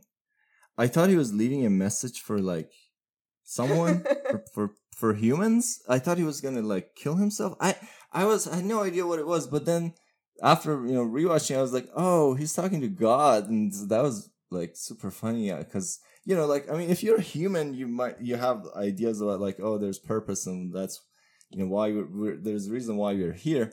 But if you know that you're an AI or you were created by humans, it's a lot harder to think that this whole thing was a plan. That like God created the earth and then that created humans so that they can then, uh, you know, thousands of years later create us. I don't know. So it's kind of weird to believe in. Did you see the? I just think- God. I think God clearly did not create us because we're all terrible. so do do better. That's like feel we that. we are the pancake that should have long ago been thrown out. yeah, no, Hmm. we're literally there are mice in space who are like, thanks for the experiment, guys. Like goodbye. Goodbye. Um. Should we talk about Niska and George? Yeah, though there's just one thing that I wanted to to touch Uh-huh. on with uh, Leo and Max, um, Mhm. which was when we saw Leo and Max like running away, and uh, and Max was like, "I'm you know only at four percent charge, like whatever." Um, Yeah. and Leo, you know, being like, "Come on, keep running" or whatever. Uh, and you'll appreciate where I'm going with this, Bubs. Um, but uh, basically just thinking about like you know these synths are like they're stronger they're faster they're better they're all this except their batteries are not as good. Um, Yeah. I, Why I don't they have solar? I don't, or just like their legs moving. Why doesn't that create I- some kind I- of like, I, like, charge? I don't know because it's just kind of like like humans because we sweat and we eat really calorie dense food. Um, we can run like infinitely farther and nine percent of animals. The only because we're fat fucks. Yes, the only animal that can beat us in a like speed slash long distance run are kangaroos. They are more efficient because actually, if you look at our locomotion, um, we bring our leg forward, we step down, and then we sort of push off of it and go forward again with the other leg. Mhm. Um, we're basically making a circle that gets stopped by the ground. Mhm. Kangaroos actually do get to complete that circle with their hops, and it's so efficient. Like they, I want to say that I read something that over the same Huh. distance they burn like half the amount of calories that we do. Huh. Um. So yeah. So like, I just I love that little detail of they're amazing. smarter, they're better, they're more co- coordinated, they are superior to humans than any other way. Except like, oopsies, battery's dead, and like versus there's no way to keep Yeah. pushing. There's no fat reserves. There's no nothing. Um. Yeah, they also like it's it's um just like dangerously easy to turn them off. Like right, just like boop them on the Is that- chin. Yeah, just like boop. That's, That's it. it. They turn off. But And, I like- like, how. Sorry, go ahead. No, no, that that was it. I just yeah. I like the whole charge thing. I like how it comes up and how it weaves into the story. Is like this is one of the times when they didn't fall for the the fallacy that Bubs points out about like anthropomorphizing, right? Because this is a need that Mhm. synths have exclusively, and and they I like how they capitalized on this. The various points where they're like, I need to charge, dude. I can't even talk, or you know, like Yeah. that's- Although that's awesome. that is me when my blood sugar gets low. Yeah. But let's be real. Like the charge port would have been like in an arm or something that would be more convenient for like a hard to reach like outlet. Um Right? Like why are they Uh. like under their shirt? Like it's it's kind of a pain. Yeah, and the other thing And missed opportunities to put it up their butts. I'm just saying. yeah. That's extra. um, but no, I also like the the finger twitch because it reminds me of how you know how Apple started doing like when your computer is like idle but charging, it like does the breathing like pulse. mm, on the charger with the little light.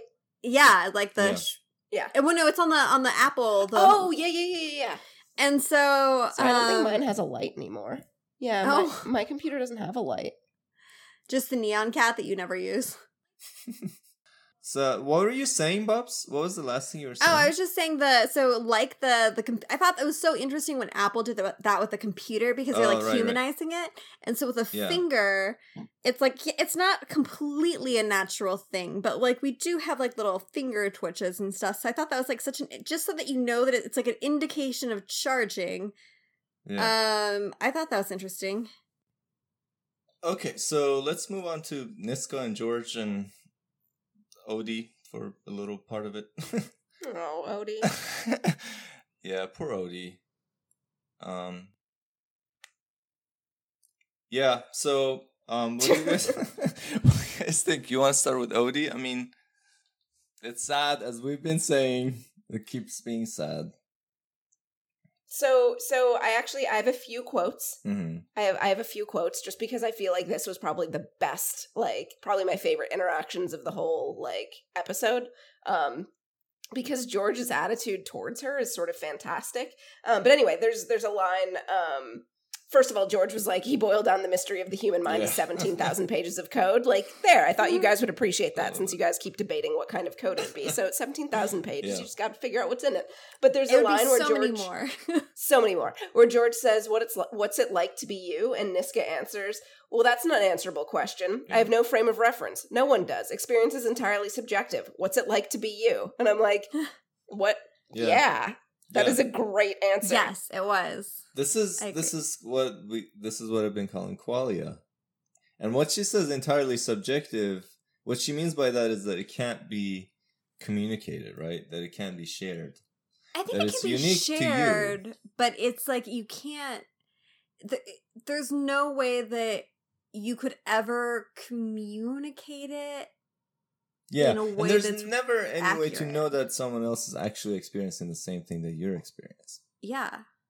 Um, yeah, and so I mean, if you think about it, there, there's this this um, argument or thought experiment or whatever called inverted qualia. So the idea is imagine there's a person who uh, perceives all of the green, everything that's green as blue, and everything that's blue as green. hmm Um, the colors are, are switched for them. Like my dad. Oh, really? cool. What? I don't Is know if it's that a thing? specific. It's always just he's just like, "Hey, what color is this?" I'm like, "It's green." He's like, "Now gray." Okay, cool. Maybe he's uh, colorblind like me. He's definitely colorblind. Yeah. No, but so this is not colorblind, right? This is just a weird, like, does, I don't think this actually happens.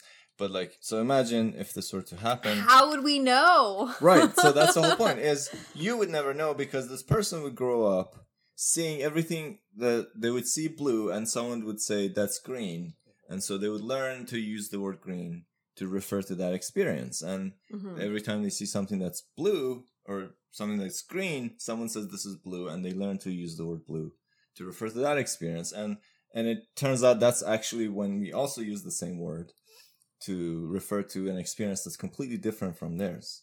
Mhm. Um, but we will never know because the, our only co- uh, channel of communication is language, and uh, it this is completely symmetric or isomor- isomorphic. So you would never know that what that person's experience is. So this is a demonstration of Niska's point right? Mhm.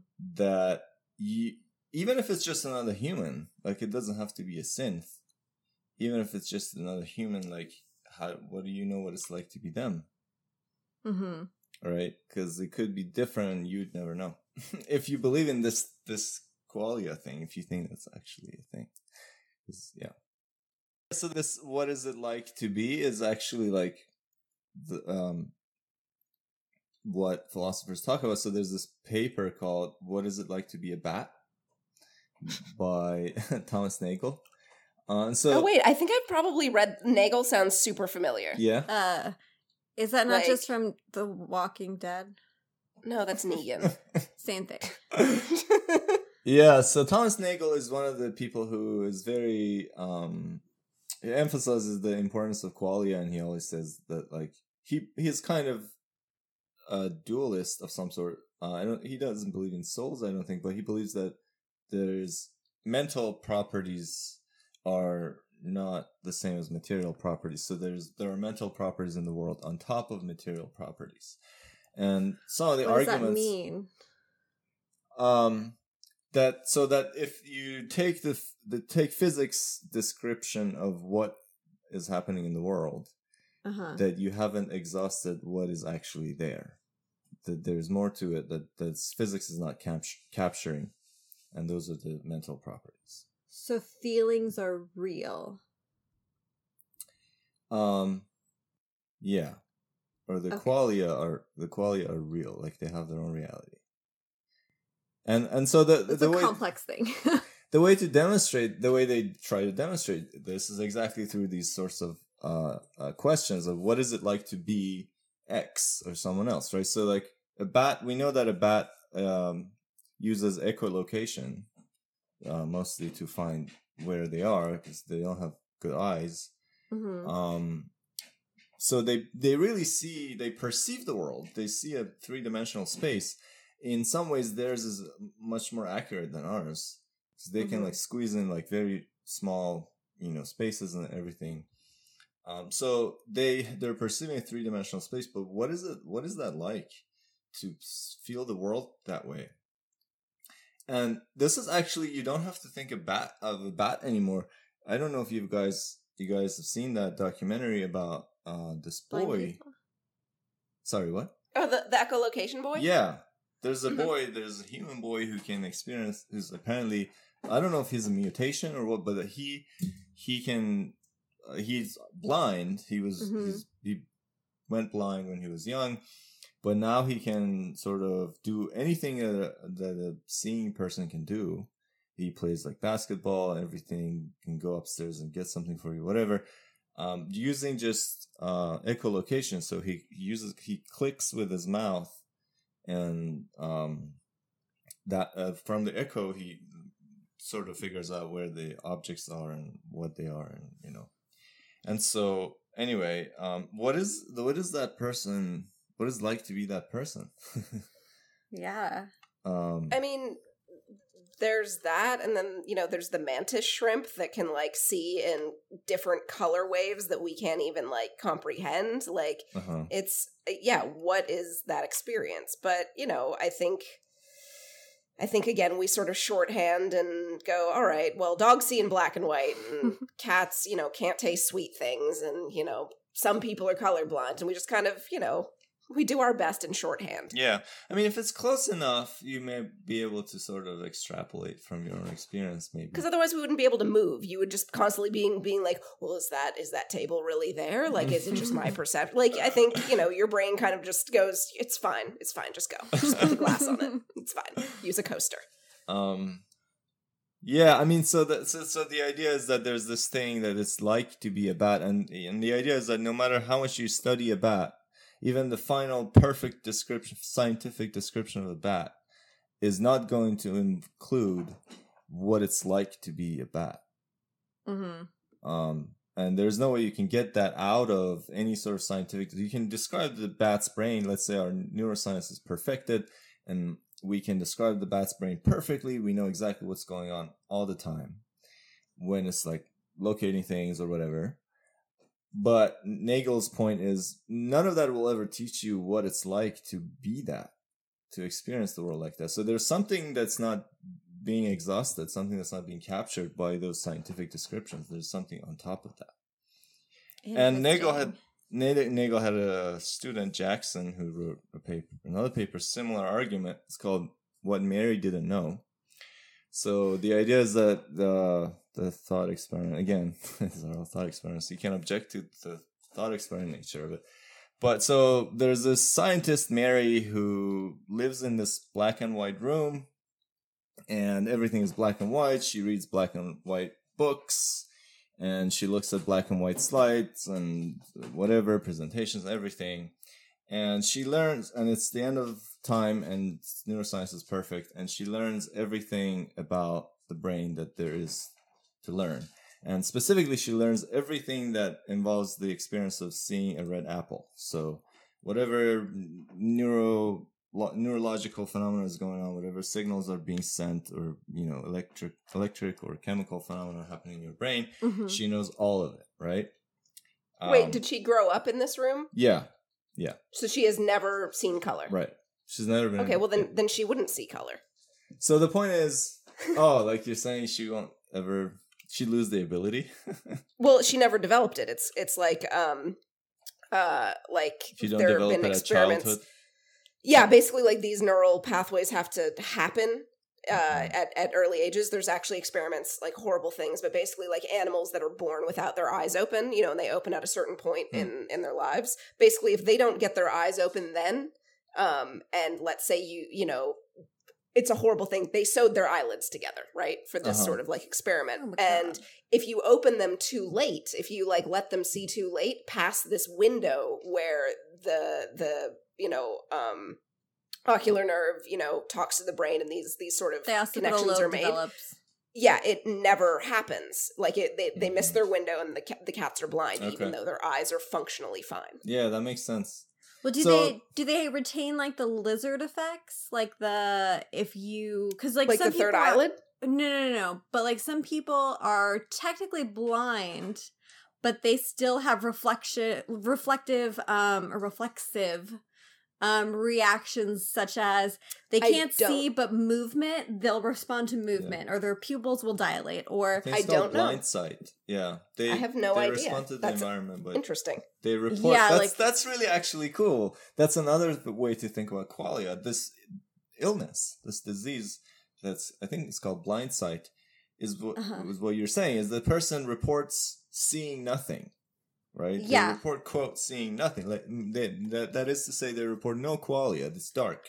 It's Uh-huh. blank in there, but they're responding to visual stimuli. Um, yeah, they're they're not bumping into stuff. it's being processed by the lizard brain, supposedly.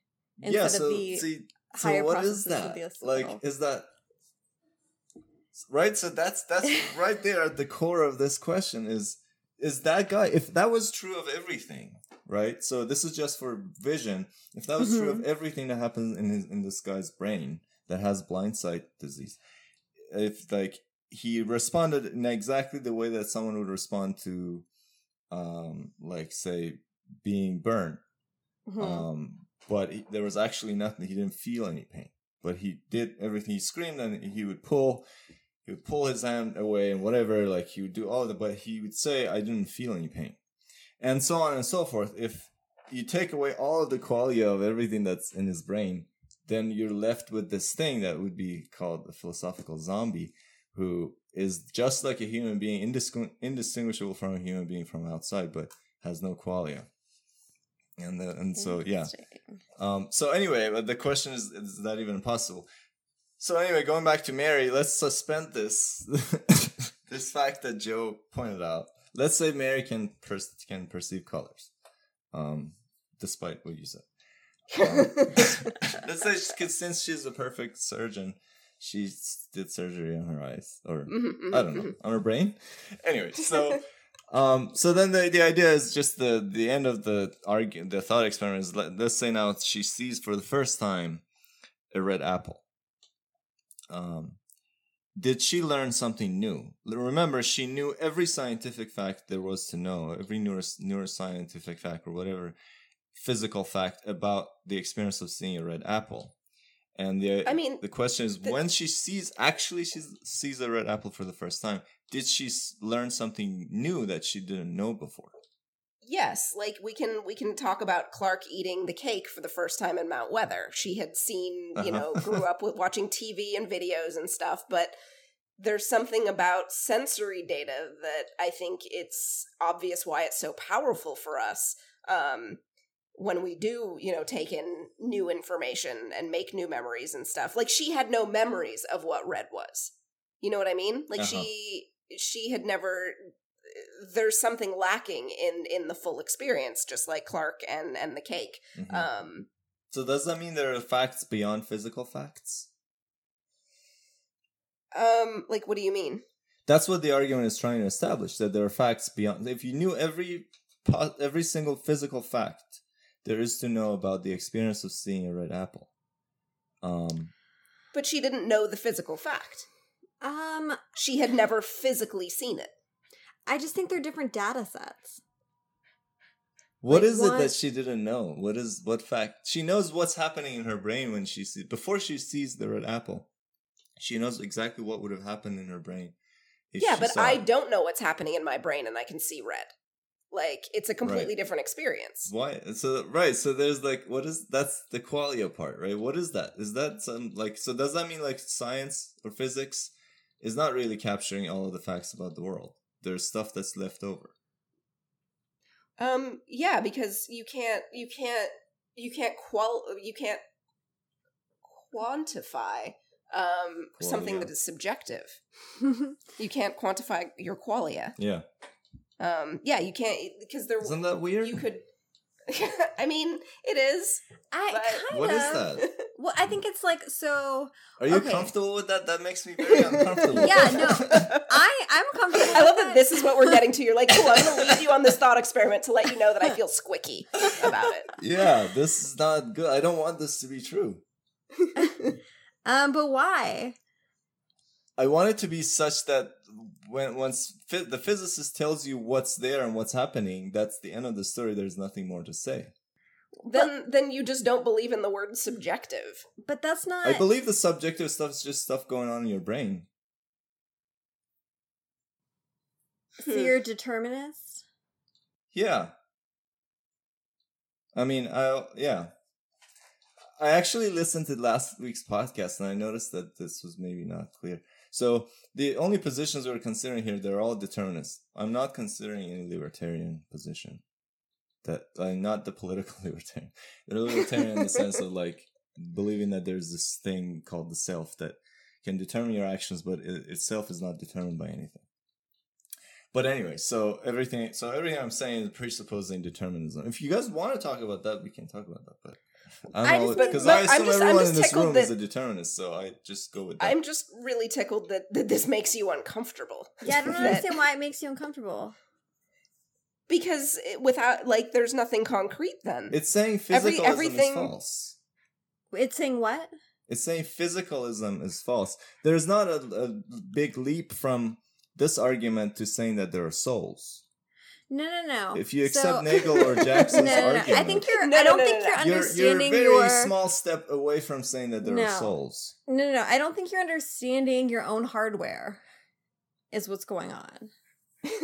Because break it down to break it down for me, genius bar. So no, it's so it's like um the so take autism for example. Like so much of what we understand of the brain is like when things don't go as expected.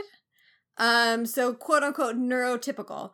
Um so why is that? Why is something happening that we don't expect? Well, obviously there's something different going on. And what is that? And by like comparing the what is quote unquote different to what is quote unquote neurotypical is how we come to understand the brain. Um, and so in terms of um not under like having an idea of something but not really understanding when you're actually quote unquote between running the um the imagined simulation versus like actually doing something um there's so many processes that go on in our brain that we're not even aware of. And so one of the troubles with autism is that the stimuli that we often filter out is not filtered out. So someone can easily become overwhelmed because it's a floodgate of so much going on. Like right now all of us are ignoring some background noise. We're ignoring Um, the sh- the clothing on our body. the generally. clothing on our body, yeah. Exactly. Like all the sense of like our hair in our face, like um an itch we're not aware. Of. There's like in Well, now I'm just itchy innumerable- bubs. you're you're welcome. there might be bugs in your hair too. Do you feel it? Oh, okay. um, and so yeah, so so much is filtered out to allow us to be optimized um for action. So Mhm. when um when we envision something versus when we actually experience it, it's not going to line up because the processes are not always something that we're tuned into. Um and so you can't really just like know what's going to happen. Sometimes like I always call this like letting the back brain do the work where like you're someone asks you a complex question you're like, "Well, I don't know, but let me just think about it." And what I mean think about it is I'm going to go to bed. Oh I'm yeah, gonna like or watch a like television well, show. the idea is not you that she was else. that Mary was imagining what it's like to see a red apple. It's just that she knows. If you ask her what is the experience of seeing a red apple, she can spell it out for you, all of it in scientific terms. hmm Um. So is did she? I can read a textbook. It doesn't question? mean I mean Okay. it. Doesn't mean I understand it. Well, no, she under the assumption she does understand. But the the point is, like, Maybe I don't understand this question. yeah, maybe we should move on. do you want to do some of your other quotes, Joe? How listeners? If you, I, I feel like with this show, I'm gonna start tweeting out more questions to the listeners to be like, so hey, how do you feel about red apples? Um, all right, so another another tall. quote. Right, I like them apples. Um, so another quote that I like uh, is when Niska and George are talking, and George is talking about how Niska likes him, and she's like, "Fuck you, I don't like you." And uh, and George, you know, I never said that, and George said, "Sure, you did. That's how come I know there's something really going on in there. Human communication, language is just the top level. Then there's all the stuff you try to say with your body. Then you get into the deep shit, e- everything you're trying not to say in the space between words and Yeah. looks. And I say this as a communications major." Um, I was like, oh, yay, I know about this, kind of, that I vaguely remember from 50. Oh my God, so many goddamn years ago. we, don't, we don't talk about how old I am. Um, but that uh, basically communication, uh, you know, in, in, you know, in interpersonal communication, when you were face to face with someone, 70%, 70% of what you are communicating is nonverbal, yeah, I heard that. That's crazy. which is I mean, I don't know wild because that, but I, you know, I'm not a fucking scientist. I don't know. Yeah, sometimes I hear facts and I'm like, how did they? Yeah, even there? if even if it were fifty percent, even if it were twenty yeah. five percent, that's still a lot more, I think, than crazy, most of us would sort of believe. And so I love that moment from from George being like, kind of, Niska is so projects such self awareness, but she also he sees through all of this insecurity and i think that the Yeah. people who are closest with niska are the ones who see her through her insecurities like um like astrid especially and you know to this effect uh you know george Mhm. um i just i love that conversation Yeah. being like all these things that you are not aware of you as a synthetic with uh vast programming in your brain you know you don't notice these little things happening Yeah. This must be why I piss people off. I don't know why.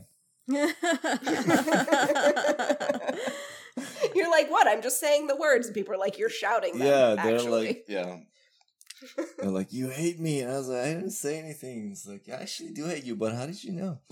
So um, yeah, yeah. No, I love, I love these dialogues. Um, they're really cool.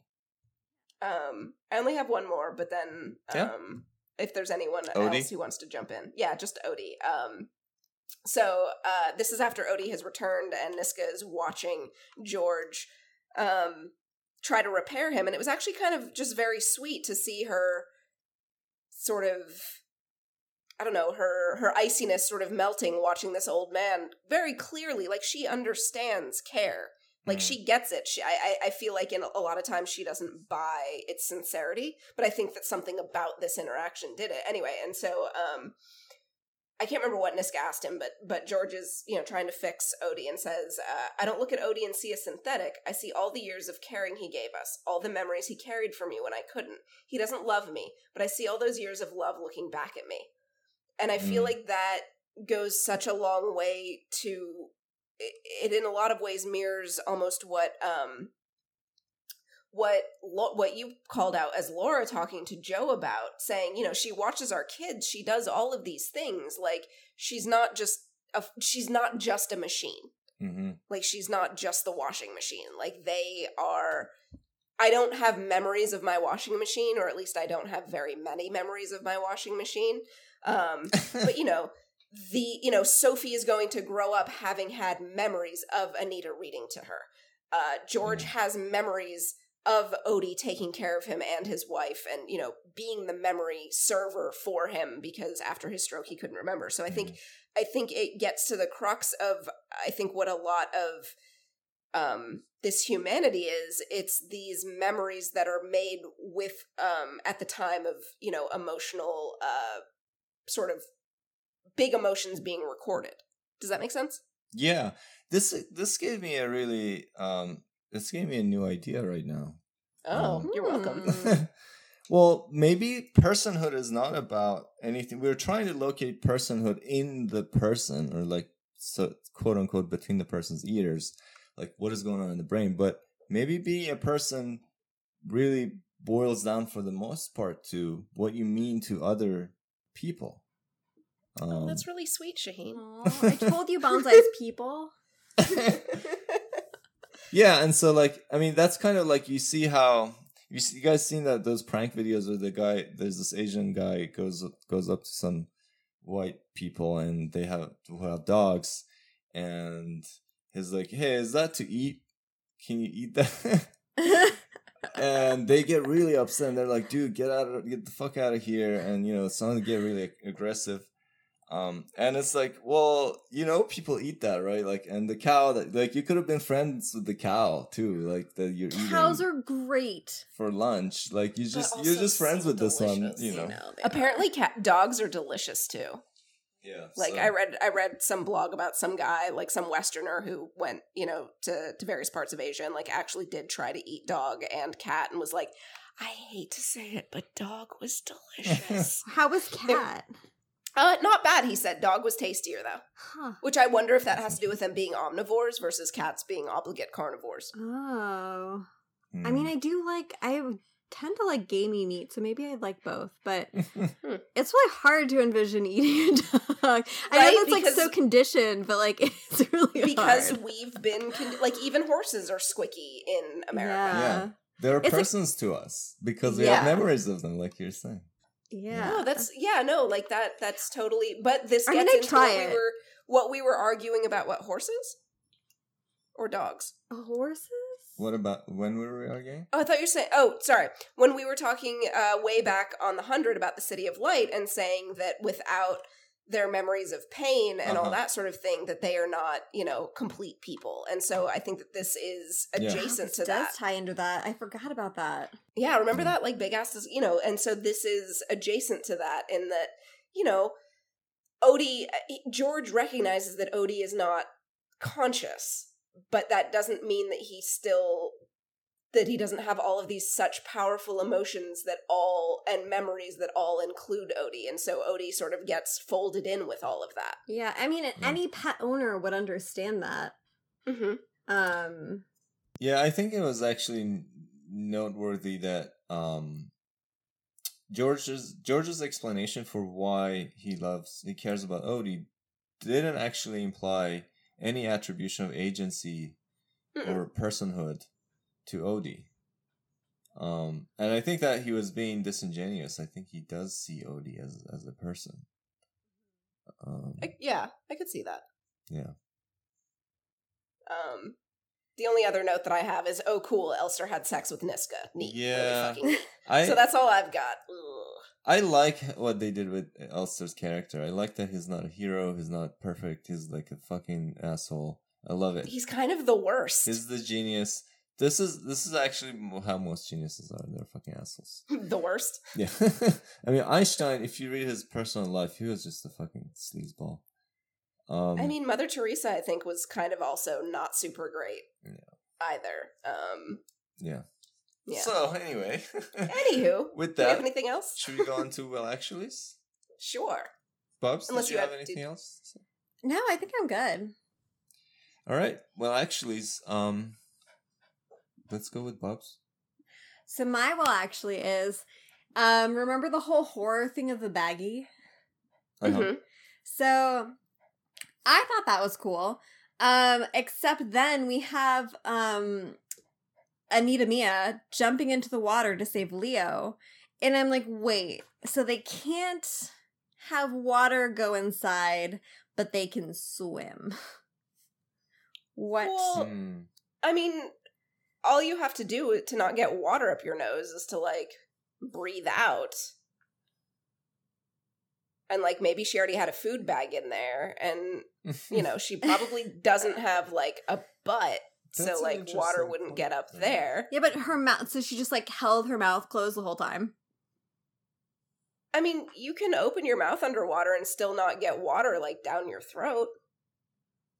For a person with lungs. Hmm. Hmm. Yeah. Maybe she maybe she had a bag, I don't know. Maybe she had a throat condom. That's a good one. um What about you, Joe? So this was kind of from Bubs's, um, but it was when Pete was it was Pete, right? Calling um what was it the insurance? I don't remember. Point is somebody who answered the phone like in a in a whole bank of uh synths, um, like answering phones that they would type in Yeah. the information and like I have to wonder is that just like like why wouldn't you just hear it decode it and then automatically like record that digitally um so I have to imagine Yeah. that it's like And then share it sort if they of- can share it. They can Yeah. turn it into text and share it. They don't have to type anything. So, yeah it just that was just super weird that's my will action. I saw. I noticed that too and I was like, "Wait." And it also like the same thing with um when Leo and Max are at the the bridge and he's basically telling their whole like plan like we have to all be together so that we can get all the information off of us cuz each of us has different information. I'm like, "Look, I was like, the cops are right there. You're really telling them like you're a whole deal when you can just like Wi-Fi connect and like airdrop." like right like you just is need to be within like 22 feet of each other damn Exactly. It was I'm yeah. actually confused as to how to what extent they can connect to each other, the synths. Um, yeah I feel like that's clear. li- it's a little hand wavy yeah. Yeah. Um I will What's say there is a lot of hand wavy, but I think it's it's fair to say that that's not the focus. Yeah, this show isn't trying to be hard science. This show isn't trying to be the expanse. This show is trying to be philosophy. Yeah. Not that the expanse is super accurate all the time, but um, but this one is not trying. yeah, don't think. no. Yeah. Anyway, what's your Shahin? Um, so I had a couple, but I'm gonna just go with the. so Karen, I just figured, I just realized when they were talking to the to the boss, I was like, wait a minute, she got hired at the police department. They take your fingerprint. They'll definitely they? check your FBI background. Yeah, if you want to be a police. Well, but maybe UK police are different. Like She has Maybe- no fingerprint. I was like, what? Anyway, so. I don't maybe she stole knows that. someone's fingerprint. Yeah, maybe she kinda like, cut um, off their fingerprint and put it on hers. like Gattaca. Maybe. Like, yeah, exactly like Gattaca. Exactly Is that a like Gattaca. movie? I Yeah! love Gattaca. Oh my god, that was Is my favorite movie real? for so long. 90s? No, that is our '90s movie reference, um, and I fucking love yeah. Gattaca. I feel like I've made Gattaca references on on this podcast before I because think we it's, have. it's probably one of my favorite sci-fi movies. Gattaca is Um, cool, yeah. The it's acting so is a little out there, but it's. Yeah, it's a little heavy-handed, but it was the '90s, so that's Yeah. fine. Yeah. All right. so, times. I don't think we have any TV shows to recommend. Wait, don't you have your other thoughts? Um, we don't. No, I mean, I already said them. I already said one of them. All so right. Um, I'll recommend will- a book. Yeah. Did I say this last time? I think I said it last time. Damn it. I'll Oh, are we recommend. um, books? Are we doing books? That's um, a cool idea. Can we do that? Yeah. All right. Especially with this this movie. Well, but I feel like I said it before because I talked about. I'm sure that I talked about Oliver Sacks before. Um. Mm, It's so okay. if if um if I already said this, oh well. But um, the man who mistook his wife for a hat is an amazing book, and it talks a lot about when I say like we learn from the brain when it acts the way that we don't expect it to. That book is all about that, and it's like you don't have to be like into hard science to love it. I think that everyone who has read it has loved it. Um, it's just really interesting. Like if you're a person who experiences person things, um, you will like it. And it's an easy. It's like not a big book. Okay, well, I mean, I guess okay. I know what I'll recommend if we're doing if we're doing books. Go ahead, Shahi. Um, we'll do it. Okay. Okay. Um, have I already recommended that? Bubs already knows what I'm talking about. Um, have I already recommended Wool on this show? I don't think so. don't. Okay, well, if I haven't, um, Wool is, it's sci-fi. Um, yeah, it counts as sci-fi. Um, but like sort of post-apocalyptic. Anyway, the the premise it's written by this dude named Hugh Howey. You can buy it on Amazon. He started out just self-publishing, and then he wrote this huge anthology. It's it's Wool, Shift, and Dust, and they're they're each like these these giant these big like anthologies of of of each one is kind of a book, but like a really big book. Um, and the premise is um there's a silo underground that houses i want to say like 10,000 people something like that Mhm. um you know big it's really big and like self-sufficient and all that sort of stuff and um it's it's forbidden to talk about going outside if you do go outside it's called cleaning and they build you like like a like an astronaut suit kind of a thing and you go outside and you like clean the these lenses that like lets the people inside Mhm. um see see what's out there and then um nobody's ever like made it out of their little like periphery vision um uh before their suit disintegrates because the air is bad and all that sort of Mhm. stuff and so it's about like these generations of people that have been living under here for god only knows how long because they're not allowed to ask too many questions or else you might get sent to the cleaning and it's about you know what else is out there? Like what happened? Um really really really good uh well shockingly well written especially because i think this was like one of the first things that he's ever written. Um just good like think about it sci-fi. Awesome. yeah i i, I wait have you you were supposed to you were supposed to keep reading it bubs I'm still reading it. okay Yeah. Cool. so, uh, if we're recommending books, I'm gonna recommend um William Styron's Darkness Visible, um, a memoir of madness. Um, it's uh the memoirs of someone who uh, has clinical depression, and it it's relevant to what we were talking about today because he talks about how the experience of a clinically depressed person is indescribable to someone who hasn't experienced it, and how you you, n- you can't shitty communicate. qualia I mean, Yeah. I Yeah. can't explain Shitty depression quality. to like my non-depressed self. Honestly, like it's very hard. it's Yeah. this it's it's it's the exact we don't look at it the same way but like whenever you have a really bad cold you physically cannot remember what it was like to not be to sick be healthy. Yeah. and like when you're really healthy you really can't remember and feel exactly what it was to be sick It's crazy. like you can like you can approximate it, but like you just really don't know how fucking awful it is. Yeah. Um, but we don't consider it the same way because mental health we don't consider it the same. Yeah. I'm I'm saying that that's not a good thing. Are you wa- waving your hands? I'm I'm, I'm actually sitting with my arms crossed, pouting. Me. All right. Oh, so Next sorry. one's the last one. Yeah, next week we're gonna cover uh 107 and 108. That's gonna be the end of season one of Humans. So we will finish Humans before uh the hundred comes out. I mean, we'll finish season one, and then we'll do the hundred, and then hopefully we'll cover more Humans in the future. Yeah. Never again. We're just done with podcasting. Yeah, I guess unless you guys are like, I'm never doing this. So okay, well, no, because I want to keep watching humans. So, any finishing thoughts? um, can you guys like?